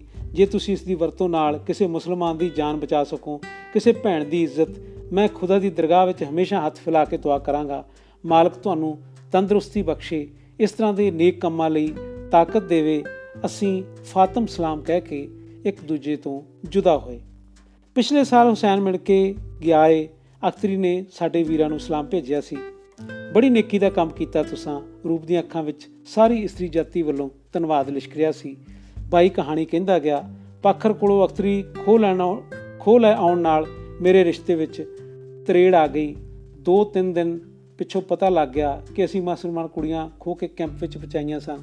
ਪਾਖਰ ਨੂੰ ਸ਼ਾਇਦ ਅਖਤਰੀ ਲੈ ਜਾਣ ਦਾ ਘੱਟ ਗੁੱਸਾ ਹੁੰਦਾ, ਪਰ ਹਿੱਕ 'ਚ ਵੱਜੀਆਂ ਮੋਹਰੀਆਂ ਰੜਕ ਪਈਆਂ ਸਨ। ਉਸ ਘਰ ਵਿੱਚ ਸਾਫ਼ ਕਹਿ ਦਿੱਤਾ, ਮਿੰਦਰ ਨੂੰ ਮਾਰ ਦੇਣਾ ਮਨਜ਼ੂਰ, ਪਰ ਉੱਥੇ ਨਹੀਂ ਵਿਉਣਾ ਅੱਛਾ, ਇਹ ਅੜੀ ਆ ਬਣੀ? ਰੂਪ ਦੇ ਆਖਣ ਦੇ ਵਿੱਚ ਐਤਕੀ ਵੀ ਬਾਈ ਦੀ ਬਹਾਦਰੀ ਦੀ ਪ੍ਰਸ਼ੰਸਾ ਬਣੀ ਹੋਈ ਸੀ। ਹਾਂ, ਬਾਈ ਅੱਗੇ ਬੋਲਿਆ, ਮੈਂ ਉੜਦੀਆਂ ਉੜਦੀਆਂ ਖਬਰਾਂ ਸੁਣੀਆਂ ਕਿ ਸਾਖ ਤੋਂ ਜਵਾਬ ਦੇਣ ਨੂੰ ਫਿਰਦਾ ਏ। ਮੈਂ ਆਪ ਉੱਥੇ ਵਿਆਹ ਕਰਵਾਉਣ ਲਈ ਤਿਆਰ ਨਹੀਂ ਸੀ ਪਾਖਰ ਕਾਰਨ ਮੈਨੂੰ ਉਸ ਖਾਨਦਾਨ ਨਾਲ ਨਫ਼ਰਤ ਹੀ ਹੋ ਗਈ ਸੀ। ਇਸ ਉੱਡੀਆਂ ਗੱਲਾਂ ਨੂੰ ਆਪਣੇ ਹੱਕ ਵਿੱਚ ਸਮਝ ਕੇ ਮੈਂ ਗੱਲ ਬਿਲਕੁਲ ਨਾ ਗੌਲੀ। 3-4 ਮਹੀਨੇ ਰਾਮ ਰੋਲੇ ਦੇ ਬੀਤ ਗਏ। ਇੱਕ ਦਿਨ ਰੋਟੀ ਦੇ ਕੇ ਆਉਂਦੀ ਦਿਆਲੀ ਨੇ ਬੇਰੀ ਦੀ ਓਟ ਵਿੱਚ ਮੈਨੂੰ ਰੋਕ ਲਿਆ। ਦਿਉਰਾ ਤੇਰਾ ਇੱਕ ਸੁਨੇਹਾ ਏ ਦਿਉਰ ਬਣਨਾ ਏ ਕਿ ਜੀਜਾ? ਤੂੰ ਆਪਣੀ ਚਿੱਤ ਦੀ ਖੁਸ਼ੀ ਕਰ ਲੈ, ਮੈਂ ਵੀ ਹੱਸ ਕੇ ਅੱਗਾ ਵੜ ਲਿਆ। ਤੇਰੀ ਮਿੰਦਰੋਂ ਨੇ ਸੁਨੇਹਾ ਦਿੱਤਾ ਹੈ ਵੀ ਘਰ ਦੇ ਭਾਵੇਂ 100 ਵਾਰ ਨਾ ਮੰਨਣ, ਮੈਂ ਤੈਨੂੰ ਆਪਣਾ ਬਣਾ ਲਿਆ ਏ ਤੇ ਇਹ ਖੂਹ 'ਚ ਡਿੱਗੀ ਇੱਟ ਤੈਨੂੰ ਕੱਢਣੀ ਪੈਣੀ ਏ। ਦਿਆਲੀ ਨੇ ਸੁਨੇਹਾ ਦੇ ਕੇ ਮੈਨੂੰ ਹੈਰਾਨ ਕਰ ਦਿੱਤਾ। ਤੂੰ ਆਪਣੀ ਸਲਾਹ ਦੱਸ ਦੇ। ਇੱਕ ਗੱਲ ਮੈਂ ਤੈਨੂੰ ਆਖਦੀ ਆ, ਇਹੋ ਜੀ ਕੁੜੀ ਹੋਰ ਕਿਤੇ ਨਹੀਂ ਮਿਲਣੀ। ਦੇਖ ਭਾਬੀ, ਆਪਾਂ ਨੂੰ ਸਾਕਾਂ ਦਾ ਘਾਟਾ ਨਹੀਂ। ਉਹਨੂੰ ਆਖੀ, ਮਾਪਿਆਂ ਤੋਂ ਪਰਵਾਰੀ ਹੋਣਾ ਚੰਗਾ ਨਹੀਂ ਹੁੰਦਾ। ਮੈਂ ਪੁਰਸ਼ਾਂ ਵਾਂਗ ਜਵਾਬ ਦੇ ਕੇ ਅਗਾਹ ਲੰਘ ਗਿਆ। ਮੈਂ ਇਸ ਗੱਲ ਨੂੰ ਕਈ ਦਿਨ ਸੋਚਦਾ ਰਿਹਾ, ਫਿਰ ਇਹ ਗੱਲ ਮੇਰੇ ਦਿਮਾਗ ਚੋਂ ਨਿਕਲ ਗਈ। ਮੈਂ ਹੋਰ ਸਾਖ ਲੈਣ ਦੀ ਸਲਾਹ ਕਰ ਲਈ। ਮੇਰੀ ਹੋਰ ਸਾਖ ਲੈਣ ਦੀ ਗੱਲ ਦਿਆਲੀ ਰਾਹੀਂ ਦੱਬ ਵਾਲੀ ਚਲੀ ਗਈ। ਥੋੜੇ ਦਿਨਾਂ ਪਿੱਛੋਂ ਹੀ ਦਿਆਲੀ ਇੱਕ ਚਿੱਠੀ ਲੈ ਕੇ ਆਈ। ਬਹੁਤਾ ਕੁਝ ਯਾਦ ਨਹੀਂ, ਪਰ ਮੋٹے-ਮੋٹے ਤੌਰ ਤੇ ਲਿਖਿਆ ਸੀ, ਪਿਆਰੇ ਸਰਦਾਰ ਜੀ, ਹੱਥ ਜੋੜ ਕੇ ਗਾਲੇ 'ਚ ਪੱਲਾ ਪਾ ਕੇ ਚਰਨਾਂ 'ਚ ਸੀਸ ਨਵਾ ਕੇ ਸਤਿ ਸ੍ਰੀ ਅਕਾਲ। ਮੈਂ ਜੋ ਕੁਝ ਮੰਨਣਾ ਸੀ, ਮੰਨ ਚੁੱਕੀਆਂ ਜੇ ਤੁਸੀਂ ਹੋਰ ਸਾਰ ਲੈਣਾ ਏ, ਮੈਨੂੰ ਨਮਾਣੀ ਨੂੰ ਇੱਕ ਪੁੜੀ ਜ਼ਹਿਰ ਦੀ ਭੇਜ ਦੇਣੀ, ਹੋਰ ਕੁਝ ਨਹੀਂ ਮੰਗਦੀ, ਦੱਸੀ। ਬਹੁਤ ਚਿਰ ਆਈ ਕੁੜੀ ਦਾ, ਕਿਸਰ ਨੇ ਰੂਪ ਵਿੱਚ ਦੇਖਦਿਆਂ, ਰੂਪ ਵੱਲ ਦੇਖਦਿਆਂ ਮਿੰਦਰੋ ਦੀ ਤਾਰੀਫ ਕੀਤੀ। ਉਸ ਮਨ ਚ ਰੂਪ ਨੂੰ ਕਹਿ ਦਿੱਤਾ ਸੀ, ਤੂੰ ਮੇਰੀ ਚਿੱਠੀ ਦਾ ਜਵਾਬ ਵੀ ਨਹੀਂ ਦੇ ਸਕੀ। ਹੁਣ ਚਿੱਠੀ ਪੜ੍ਹ ਕੇ ਮੈਂ ਝੰਜੋੜਿਆ ਗਿਆ। ਕਰਤਾਰ ਨੇ ਸਾਵਧਾਨ ਹੁੰਦਿਆਂ ਕਿਹਾ, ਮੈਂ ਆਪਣੇ ਯਾਰਾਂ, ਕਾਲੇ, ਅੰਬੇ ਤੇ ਗੁਰਦਿਆਲ ਨੂੰ ਚਿੱਠੀ ਵਿਖਾਈ। ਬਸ ਫਿਰ ਕੀ ਸੀ? ਸਾਰੇ ਹੀ ਅੜ ਗਏ। ਕਾਲਾ ਆਖਣ ਲੱਗਾ ਵਿਹਣੀ ਤੇ ਬਸ ਇਹੋ ਕੁੜੀ ਵਿਹਣੀ ਹੈ ਜੇ ਰਾਹ ਵਿੱਚ ਮਿਰਜੇ ਵਾਲੀ ਹੋਈ, ਮੈਂ ਖੁਸ਼ੀ ਨੂੰ ਅੰਦਰ ਦੱਬ ਕੇ ਕਹਿ ਗਿਆ, ਮਿਰਜਾ ਬਾਜ ਭਰਾਵੀ ਮਾਰਿਆ, ਅੰਬੋ ਪਿੱਲੋ ਦੀ ਲੜੀ ਗਾ ਗਿਆ। ਬਾਈ ਸਾਡੇ ਜਿਉਂਦਿਆਂ ਤੇਰੇ ਤੱਕ ਸ਼ਰਾ ਨਹੀਂ ਆਉਂਦੀ। ਕਾਲੇ ਨੇ ਦਲੇਰੀ ਭਰੇ ਫਖਰ ਨਾਲ ਹਿੱਕ ਥਾਪੜੀ ਚੰਗਾ ਕੱਲ ਨੂੰ ਹੀ ਚੱਲਾਂਗੇ। ਜਰਾ ਬੰਦੇ ਮੰਗਵਾ ਲਿਆ ਪੰਜ ਚਾਰ। ਕਾਲੇ ਹੋਰਾਂ ਆਪਣੀਆਂ ਤਿਆਰੀਆਂ ਖਿੱਚ ਲਈਆਂ। ਸਾਡੇ ਕੋਲ ਦੋ ਪੱਕੀਆਂ ਰਾਈਫਲਾਂ, ਤਿੰਨ ਬੰਦੂਕਾਂ ਤੇ ਦੋ ਪਿਸਤੌਲ ਜੁੜ ਗਏ ਸਨ। ਸਾਨੂੰ ਆਪਣੀ ਤਾਕਤ ਉੱਤੇ ਇੰਨਾ ਮਾਣ ਸੀ ਕਿ ਇੱਕ ਪਿੰਡ ਦਾ ਕੀ ਪੂਰੀ ਰਿਆਸਤ ਫੂਕ ਸੁੱਟਾਂਗੇ। ਦੱਬ ਵਾਲੀ ਦੀਆਂ ਪੈੜੀਆਂ 'ਚ ਅਸੀਂ ਘੋੜੀਆਂ ਖੁੱਲੀਆਂ ਚਰਨੀਆਂ ਛੱਡ ਦਿੱਤੀਆਂ। ਇੱਕ ਕਾਰੀ ਆਦਮੀ ਰਾਹੀਂ ਅਸੀਂ ਪਾਖਰ ਨੂੰ ਸੁਨੇਹਾ ਭੇਜ ਦਿੱਤਾ, ਆਪਣੀ ਤਿਆਰੀ ਕਰ ਲਵੇ। ਆਦਮੀ ਰਾਹੀਂ ਅਸੀਂ ਪਾਖਰ ਨੂੰ ਸੁਨੇਹਾ ਭੇਜ ਦਿੱਤਾ ਕਿ ਆਪਣੀ ਤਿਆਰੀ ਕਰ ਲਵੇ ਕਿ ਰੱਤੇ ਵਾਲੀਆ ਕਰਤਾਰ ਉਸ ਦੀ ਭੈਣ ਨੂੰ ਚੁੱਕਣ ਲਈ ਆ ਗਿਆ ਏ। ਸੁਨੇਹਾ ਪਹੁੰਚਦੇ ਹੀ ਪਿੰਡ ਵਿੱਚ ਤਰਥਲ ਪੈ ਗਿਆ। ਪਾਖਰ ਨੇ ਦੋ ਲਾਇਸੈਂਸੀਏ, ਦੋ ਕੁ ਭੱਜੇ ਟੁੱਟੇ ਹਥਿਆਰ, ਨਜਾਇਜ਼ ਹਥਿਆਰ ਇਕੱਤਰ ਕੀਤੇ। ਰਾਹ ਵਿੱਚ ਰੁੱਖ ਹੋਈ ਕੋਈ ਨਹੀਂ ਸੀ। ਸਾਰਾ ਪਿੰਡ ਕੋਠਿਆਂ ਉੱਤੇ ਚੜਿਆ ਮੀਲ ਭਰ ਤੋਂ ਸਾਨੂੰ ਤੇ ਚਰਦੀਆਂ ਘੋੜੀਆਂ ਨੂੰ ਦੇਖ ਰਿਹਾ ਸੀ। ਸਾਡਾ ਤਮਾਸ਼ਾ ਅੱਗੇ ਵੀ ਇਹ ਪਿੰਡ ਵੇਖ ਚੁੱਕਾ ਸੀ, ਜਦ ਘੋੜੀਆਂ ਦੀਆਂ ਲਗਾਮਾਂ ਬਾਹਾਂ 'ਚ ਤੇ ਬੰਦੂਕਾਂ ਮੋਢਿਆਂ 'ਚ ਪਾਈ ਅਸੀਂ ਮਲਕ ਮਲਕ ਪਿੰਡ ਨੂੰ ਵਧੇ। ਕੋਠਿਆਂ ਦਾ ਰੌਲਾ ਸਾਡੇ ਤੱਕ ਪਹੁੰਚ ਗਿਆ। ਅਸੀਂ ਬੜੇ ਹੌਸਲੇ ਨਾਲ ਮੁਸਕਰਾਈ ਜਾ ਰਹੇ ਸਾਂ। ਅਸੀਂ ਹਾਲੇ ਬਹੁਤ ਦੂਰ ਸਾਂ ਕਿ ਪਿੰਡ ਵੱਲੋਂ ਫਾਇਰ ਸ਼ੁਰੂ ਹੋ ਗਿਆ। ਅਸੀਂ ਘੋੜੀਆਂ ਫਿਰ ਹਰੀਆਂ ਕਣਕਾਂ ਵਿੱਚ ਛੱਡ ਦਿੱਤੀਆਂ ਤੇ ਉੱਥੋਂ ਹੀ ਗੋਡੀ ਲਾ ਕੇ ਫਾਇਰਾਂ ਦੀ ਬਾਲੀ ਪਿੰਡ ਦੇ ਸਿਰ ਉੱਤੋਂ ਦੀ ਕੱਢ ਦਿੱਤੀ। ਲੋਕ ਇੱਕਦਮ ਛੱਤਾਂ ਉੱਤੇ, ਛੱਤਾਂ ਤੋਂ ਡਿੱਗ ਪਏ ਅਤੇ ਢਿੱਡ ਘਸੀਟ ਕੇ ਛੇਤੀ ਛੇਤੀ ਥੱਲੇ ਉਤਰਨ ਲੱਗੇ। ਉਹਨਾਂ ਨੇ ਪਹਿਲੇ ਫਾਇਰ ਕੋਠਿਆਂ ਤੋਂ ਆਏ ਸਨ, ਦੂਜੇ ਫਾਇਰ ਮੇਰੇ ਸਹੁਰਿਆਂ ਦੀ ਉਸੇ ਹਵੇਲੀ ਦੇ ਵਿਹੜੇ ਵਿੱਚੋਂ ਆਉਣ ਲੱਗੇ। ਸਾਡੀ ਫਾਇਰਿੰਗ ਨਾਲ ਹਵੇਲੀ ਦੀ ਬਾਹਰਲੀ ਕੱਚੀ ਕੰਧ ਦੇ ਲਿਓੜ ਲੈ ਗਏ। ਹਾਂ, ਅੱਜ ਵੀ ਹਵੇਲੀ ਦੇ ਤਖਤਿਆਂ ਵਿੱਚ ਗੋਲੀਆਂ ਦੀਆਂ ਮੋਰੀਆਂ ਹੋਈਆਂ ਪਈਆਂ ਹਨ। 15 ਮਿੰਟਾਂ ਪਿੱਛੋਂ ਫਾਇਰ ਬੰਦ ਹੋ ਗਏ। ਅਸੀਂ ਤਾਂ ਫਾਇਰ ਬੜੇ ਬਚਾ ਕੇ ਕੀਤੇ ਸਨ। ਉਹਨਾਂ ਦੇ ਕੱਚੇ ਫਾਇਰਾਂ ਦਾ ਸਾਨੂੰ ਕੋਈ ਖਤਰਾ ਨਹੀਂ ਸੀ। ਸਾਨੂੰ ਆਪਣੀ ਆਦਮੀ ਨੁਕਸਾਨੇ ਜਾਣ ਦਾ ਖਤਰਾ ਜ਼ਰੂਰ ਸੀ। ਪਰ ਰੱਬ ਵੱਲੋਂ ਬਚਾ ਰਿਹਾ। ਕਾਲੀ ਤੇ ਮੁੰਡਪੁਣੇ 'ਚ ਸਾਡਾ ਪ੍ਰੋਗਰਾਮ ਬਿਲਕੁਲ ਬੇਵਿਉਂਤਾ ਸੀ। ਸਾਡੀ ਮੂੜ ਮਤ ਨੂੰ ਕੁਦਰਤ ਨੇ ਫਤਿਹ ਦੇਣੀ ਸੀ। ਨਹੀਂ, ਰੱਬ ਵੀ ਜਾਣਦਾ ਸੀ ਕਿਵੇਂ ਨਿਬੜਦੀ। ਗੁਰਦੁਆਰੇ ਵੱਲੋਂ ਬਾਹਾਂ ਚੁੱਕੀ ਕੁਝ ਵੱਡੀ ਉਮਰ ਦੇ ਬੰਦੇ ਹੀਆ ਕਰਕੇ ਸਾਡੇ ਵੱਲ ਵਧੇ। ਅਸਾਂ ਆਪਣਾ ਆਪ ਰੋਕ ਕੇ ਉਹਨਾਂ ਦੀ ਇੰਤਜ਼ਾਰ ਕੀਤੀ। ਨੇੜੇ ਆ ਕੇ ਉਹਨਾਂ ਫਤਿਹ ਆਖੀ ਤੇ ਠੱਡੇ ਪੈਣ ਲਈ ਸਾਨੂੰ ਅਪੀਲ ਕੀਤੀ। ਮੇਰੇ ਸਹੁਰੇ ਨੇ ਅੱਗੇ ਵੱਧ ਕੇ ਕਿਹਾ, ਕਾਕਾ, ਤਿਉਂ ਸਾਡੀ ਵੱਢਣਾ ਵਿਆਹ ਦਾ ਦਿਨ ਬੰਨ ਕੇ ਆ ਜਾਵੀਂ। ਜੇ ਤੁਸੀਂ ਰਾਜ਼ੀ ਹੋ, ਅੱਜ ਹੀ ਵਿਆਹ ਦਾ ਦਿਨ ਸਮਝ ਲੈਂਦੇ ਆ, ਤੁਸੀਂ ਤੋਰ ਦਿਓ, ਅਸੀਂ ਲੈ ਜਾਂਦੇ ਆ। ਮੈਂ ਉਹਨਾਂ ਨੂੰ ਨਰਮ ਪਿਆ ਵੇਖ ਥੋੜਾ ਆਕੜ ਗਿਆ। ਸਾਊਆ, ਸਾਡੀ ਰਹਿੰਦੀ ਨਹੀਂ, ਮੇਰੀ ਦਾੜੀ ਵੱਲ ਵੇਖ, ਸਹੁਰੇ ਨੇ ਦਾੜੀ ਨੂੰ ਸੱਜਾ ਹੱਥ ਲਾਇਆ। ਤੇ ਮੁਕਾਬਲੇ ਕਰਨ ਵੇਲੇ ਰਹਿੰਦੀ ਸੀ? ਮੈਂ ਬੰਦੂਕ ਦਾ ਬੱਟ ਜ਼ਮੀਨ ਤੇ ਮਾਰਿਆ। ਉਹ ਤਾਂ ਮੁੰਡਾ ਆਵੈੜਾ ਏ। ਤੂੰ ਮਸੜਾ ਪਾਸੇ ਹੋ ਜਾ। ਪਹਿਲਾਂ ਪੱਖਰ ਵਾਲਾ ਵੈੜਪਣਾ ਕੱਢ ਲੈਣ ਦੇ। ਅੰਬੋ ਦੁਨਾਲੀ ਚੋਂ ਰਾਉਂਡ ਪਾਉਂਦਾ। ਗੋਡੀ ਲਾ ਕੇ ਬਹਿ ਗਿਆ। ਨਾ ਓਏ ਗੱਭਰੂਆ, ਇੱਕ ਪੰਚਾਇਤੀ ਨੇ ਵਾਸਤਾ ਦਿੱਤਾ। ਬਿਲਕੁਲ ਸਫੈਦ ਦਾੜੀ ਵਾਲੇ ਇੱਕ ਬਜ਼ੁਰਗ ਨੇ ਬੇਨਤੀ ਕੀਤੀ, ਅਸੀਂ ਤੁਹਾਡੇ ਕੋਲ ਪੰਚਾਇਤੀ ਬਣ ਕੇ ਆਏ ਹਾਂ। ਪੰਚਾਇਤੀ ਨੂੰ ਤੁਸੀਂ ਤੱਕੋ ਨਾ, ਪੰਚਾਇਤ ਰੱਬ ਵਰਗੀ ਹੁੰਦੀ ਹੈ। ਸਾਡੀ ਬੇਨਤੀ ਹੱਥ ਬੰਨ ਕੇ ਤੁਸੀਂ ਅੱਜ ਦੇ ਦਿਹਾੜੇ ਲਈ ਜਿੱਦ ਨਾ ਕਰੋ। ਸਰਦਾਰ ਹੋਰਾਂ ਲਈ ਦੀ ਨਹੀਂ ਵੱਡੀ ਦੀ, ਸਾਰੇ ਪਿੰਡ ਦੀ ਇੱਜ਼ਤ ਦਾ ਸਵਾਲ ਹੈ। ਪੰਚਾਇਤ ਤੁਹਾਨੂੰ ਬਚਨ ਦਿੰਦੀ ਹੈ। ਅਸੀਂ ਕੱਲ ਨੂੰ ਹੀ ਆਵਾਂਗੇ। ਮੈਂ ਕੰਮ ਰਾਸ ਆਉਂਦਾ ਵੇਖ, ਨਰਮ ਪੈ ਗਿਆ। ਤੁਸੀਂ ਪੰਚਾਇਤ ਵਾਲੇ ਗੁਰਦੁਆਰੇ ਚੱਲ ਕੇ ਬਚਨ ਦਿਓ। ਨਹੀਂ ਬਾਈ, ਕਾਲੇ ਨੇ ਮੇਰੀ ਬਾਹ ਫੜ ਲਈ। ਪੰਚਾਇਤ ਨੂੰ ਗੁਰਦੁਆਰੇ ਨਹੀਂ ਲੈ ਕੇ ਜਾਣਾ। ਜੇ ਫਿਰ ਜਾਣਗੇ, ਨਿਸ਼ੰਗ ਫਿਰ ਜਾਣ। ਆਪਾਂ ਨਹੀਂ ਮਰ ਚੱਲੇ। ਆ ਬੰਦੂਕਾਂ ਨਹੀਂ ਟੁੱਟ ਚਲੀਆਂ। ਕਾਲੇ ਨੇ ਮੈਨੂੰ ਇੱਕ ਗਲਤੀ ਕਰਦੇ ਨੂੰ ਰੋਕ ਲਿਆ। ਇੱਕ ਗੱਲ ਹੋਰ ਵੀ ਏ, ਆਨੰਦ ਘਰ ਦੀ ਥਾਂ ਗੁਰਦੁਆਰੇ ਹੋਣਗੇ। ਮੈਂ ਇੱਕ ਸ਼ਰਤ ਹੋਰ ਵੀ ਅੱਗੇ ਰੱਖ ਦਿੱਤੀ। ਇਸ ਗੱਲ ਤੇ ਮੇਰੇ ਸਹੁਰੇ ਨੇ ਥੋੜੀ ਚੀਸ ਵੱਟੀ। ਪਰ ਦੂਜੇ ਪੰਚਾਇਤੀਆਂ ਦੇ ਆਖੇ ਉਸ ਨੂੰ ਮੰਨਣੀ ਹੀ ਪਈ। ਸਾਡੇ ਵਿਚਕਾਰ ਗੱਲ ਤੈਅ ਹੋ ਗਈ। ਅਸੀਂ ਖੁਸ਼ੀਆਂ 'ਚ ਦੜੰਗੇ ਮਾਰਦੇ ਵਾਪਸ ਆ ਗਏ। ਕਾਲੀ ਕਾਲੀ ਇੱਕ ਜੀਪ ਤੇ ਕਾਰ ਦਾ ਬੰਦੋਬਸਤ ਕੀਤਾ। ਸਿਰਫ ਦੋ ਡਰਾਈਵਰਾਂ ਦੇ ਵਾਅਦੇ ਨਾਲ ਅਗਲੀ ਸ਼ਾਮ ਅਸੀਂ ਬਣੇ ਤਣੇ ਹਥਿਆਰਬੰਦ ਜਨ ਬਣ ਕੇ ਚਲੇ ਗਏ। ਫ਼ਰਕ ਸਿਰਫ ਇੰਨਾ ਸੀ ਕਿ ਕੱਲ ਨਾਲੋਂ ਕੱਪੜੇ ਕੁਝ ਨਵੇਂ ਤੇ ਚੰਗੇ ਪਾਏ ਹੋਏ ਸਨ। ਇਧਰ ਇੱਥੇ ਮੇਰੀ ਮਾਂ ਦੀ ਜਾਨ ਸਹਿ ਸਹਿ ਕਰ ਰਹੀ ਸੀ। ਪਤਾ ਨਹੀਂ ਉੱਥੇ ਕੀ ਹੋਵੇਗਾ। ਸਵੇਰੇ ਬੜੇ ਟੌਰ ਨਾਲ ਸਾਡੇ ਆਨੰਦ ਹੋਏ। ਪਿੰਡ ਦੀ ਕੋਈ ਕੁੜੀ ਜਾਂ ਵੋਟੀ ਨਹੀਂ ਸੀ, ਜਿਹੜੀ ਗੁਰਦੁਆਰੇ ਨਹੀਂ ਸੀ ਆਈ। ਚਾਹ ਪੀ ਲੈਣ ਪਿੱਛੋਂ ਕਾਲੇ ਨੇ ਮੁੱਛਾਂ ਨੂੰ ਵੱਟ ਚੜਦਿਆਂ ਕਿਹਾ, ਬਾਈ, ਜਰਾ ਪਿੰਡ ਦੀਆਂ ਗਲੀਆਂ ਉਡੀਕਦੀਆਂ ਨੇ ਆਪਾਂ ਨੂੰ। ਪਿੰਡ ਵਿੱਚ ਫਿਰਨ ਨੂੰ ਅਸੀਂ ਬੜੇ ਕਾਹਲੇ ਸੀ। ਆਨੰਦਾਂ ਸਮੇਂ ਕੁੜੀਆਂ ਦੀਆਂ ਕੀਤੀਆਂ ਉਂਗਲਾਂ ਤੇ ਉੱਤਰ ਵੀ ਮੋੜਨੇ ਸਨ। ਮੋਢੀ ਬੰਦੂਕਾਂ ਤੇ ਗਲ ਵਿੱਚ ਪਿਸਤੌਲ ਪਾਈ ਅਸੀਂ ਦੱਬ ਵਾਲੀ ਮਾਰਚ ਕੀਤੀ। ਕਿਸੇ ਘਰ ਦੀ ਕੁੜੀ ਬੁੜੀ ਨਹੀਂ ਸੀ, ਜਿਹੜੀ ਸਾਨੂੰ ਦੇਖਣ ਲਈ ਬਾਹਰ ਗਲੀ 'ਚ ਨਹੀਂ ਨਿਕਲੀ ਸੀ। ਅੰਬੋ ਹੋਰਾਂ ਨੇ ਮੈਨੂੰ ਟਿਕਾ ਕੀ, ਟਿਕਾ ਜੀ, ਟਿੱਕਾ ਜੀ ਕਹਿਣਾ ਸ਼ੁਰੂ ਕਰ ਦਿੱਤਾ। ਇੱਕ ਗਲੀ 'ਚ ਕੁੜੀਆਂ ਬੁੜੀਆਂ ਨੇ ਸਾਨੂੰ ਅੱਗੋਂ ਘੇਰ ਲਿਆ। ਇੱਕ ਅਧਖੜ ਜਨਾਨੀ ਨੇ ਮੈਨੂੰ ਪਿਆਰ ਦਿੰਦਿਆਂ ਗੱਲ 'ਚ ਤਾਰੀ, ਪ੍ਰਾਹੁਣਿਆ, ਸਾਡੀ ਕੁੜੀ ਤੇਰੇ ਨਾਲ ਸੋਹਣੀ ਹੈ ਪਰ ਤੁਹਾਡੀ ਕੁੜੀ ਲਈ ਜਾਨ ਵੀ ਮੈਂ ਹੀ ਹੂਣ ਸਕਦਾ ਸੀ। ਇੰਨੀ ਆ ਕੇ ਮੈਂ ਛਾਤੀ ਚੌੜੀ ਕਰ ਲਈ। ਕੁੜੀਆਂ ਦਾ ਗੁਲਸਾੜਿਆ ਜਜ਼ਬਾ ਮੇਰੇ ਉੱਤੋਂ ਕੁਰਬਾਨ ਹੋਇਆ ਪਿਆ ਸੀ। ਰੂਪ ਭੈਣੇ, ਇਸੇ ਤਰ੍ਹਾਂ ਤੇਰੀ ਮਿੰਦਰੋ ਭਾਬੀ ਨੂੰ ਅਸੀਂ ਗੋਲੀਆਂ ਦੀ ਛਾਂਟ ਵਿਆਹ ਕੇ ਲੈ ਕੇ ਆਏ। ਕਰਤਾਰ ਬਾਈ ਨੇ ਆਪਣੀ ਰੋਮਾਂਸ ਕਥਾ ਦਾ ਅੰਤ ਕਰ ਦਿੱਤਾ। ਸਦਕੇ ਬਾਈ ਜੀ, ਤੁਹਾਡੇ ਵੀ ਸਿਦਕ ਨਿਭਾਉਣ ਦੇ। ਤੁਹਾਡੇ ਵੀ ਸਿਦਕ ਨਿਭਾਉਣ ਦੇ। ਰੂਪ ਨੇ ਰਜਵੀਂ ਪ੍ਰਸ਼ੰਸਾ ਵਜੋਂ ਕਿਹਾ, ਚਲੋ ਉੱਠੋ ਸਰਦਾਰ ਜੀ, ਸ਼ਾਇਦ ਅੱਜ ਬੱਸ ਹੀ ਨਾ ਮਿਲੇ। ਮੁੜ ਰੂਪ ਨੇ ਘੜੀ ਵੇਖੀ, ਬੱਸ ਤੁਹਾਨੂੰ ਨਾ ਮਿਲੇ ਕੱਲ ਤੋਂ ਚੱਲਣੀਆਂ ਬੰਦ ਕਰਾ ਦੇਾਂਗੇ ਕਰਤਾਰ ਸਿੰਘ ਨੇ ਪੂਰਨ ਜਬੇ ਤੇ ਤਸੱਲੀ ਨਾਲ ਕਿਹਾ ਤੁਹਾਡਾ ਬਾਈ ਸਭ ਸੱਚ ਹੈ ਕੇਸਰ ਵੀ ਬਾਈ ਦੀ ਤਾਰੀਫ ਕਰ ਗਿਆ। ਉਹਨਾਂ ਸੁੱਤੇ ਪਏ ਸਮੀਰ ਨੂੰ ਜਗਾਇਆ ਤੇ ਪੌੜੀਆਂ ਉੱਤਰ ਆਏ। ਥੱਲੇ ਆ ਕੇ ਰੂਪ ਮਿੰਦਰੋਂ ਨੂੰ ਥਾਪੀਆਂ ਦੇਣੋਂ ਨਹੀਂ ਹਟਦੀ ਸੀ। ਬਸ ਭਾਬੀ, ਜਿੰਨਾ ਚਿਰ ਤੇਰੇ ਦਿਲ ਜਿਹੜੇ ਵਰਗੀਆਂ ਕੁੜੀਆਂ ਨਹੀਂ ਪੈਦਾ ਹੁੰਦੀਆਂ, ਇਸ ਸਮਾਜ ਵਿੱਚ ਨਰੜ ਹੋਣੋਂ ਨਹੀਂ ਹਟਦੇ। ਮੈਂ ਤਾਂ ਸਮਝਦੀ ਬੀਬੀ, ਜਿੰਨਾ ਚਿਰ ਤੇਰੇ ਵਰਗੀਆਂ ਪੜ੍ਹੀਆਂ ਲਿਖੀਆਂ ਨਹੀਂ ਹੁੰਦੀਆਂ, ਸਾਰੇ ਮਿੰਦਰੋਂ ਦੀ ਗੱਲ ਤੇ ਤਾੜੀ ਮਾਰ ਕੇ ਹੱਸ ਪਏ। ਕਿ ਵੇੜਾ ਵੇਖ ਕੇ ਕਰਤਾਰ ਸੜਕ ਤੱਕ ਉਹਨਾਂ ਦੇ ਨਾਲ ਆ ਗਿਆ। ਇਹ ਸੀ ਅ, ਰੂਪ ਤਾਰਾ ਨਾਵਲ ਦਾ ਨੌਵੇਂ ਕਾਂਡ ਦਾ ਅੰਤਮ ਤੇ ਤੀਜਾ ਹਿੱਸਾ।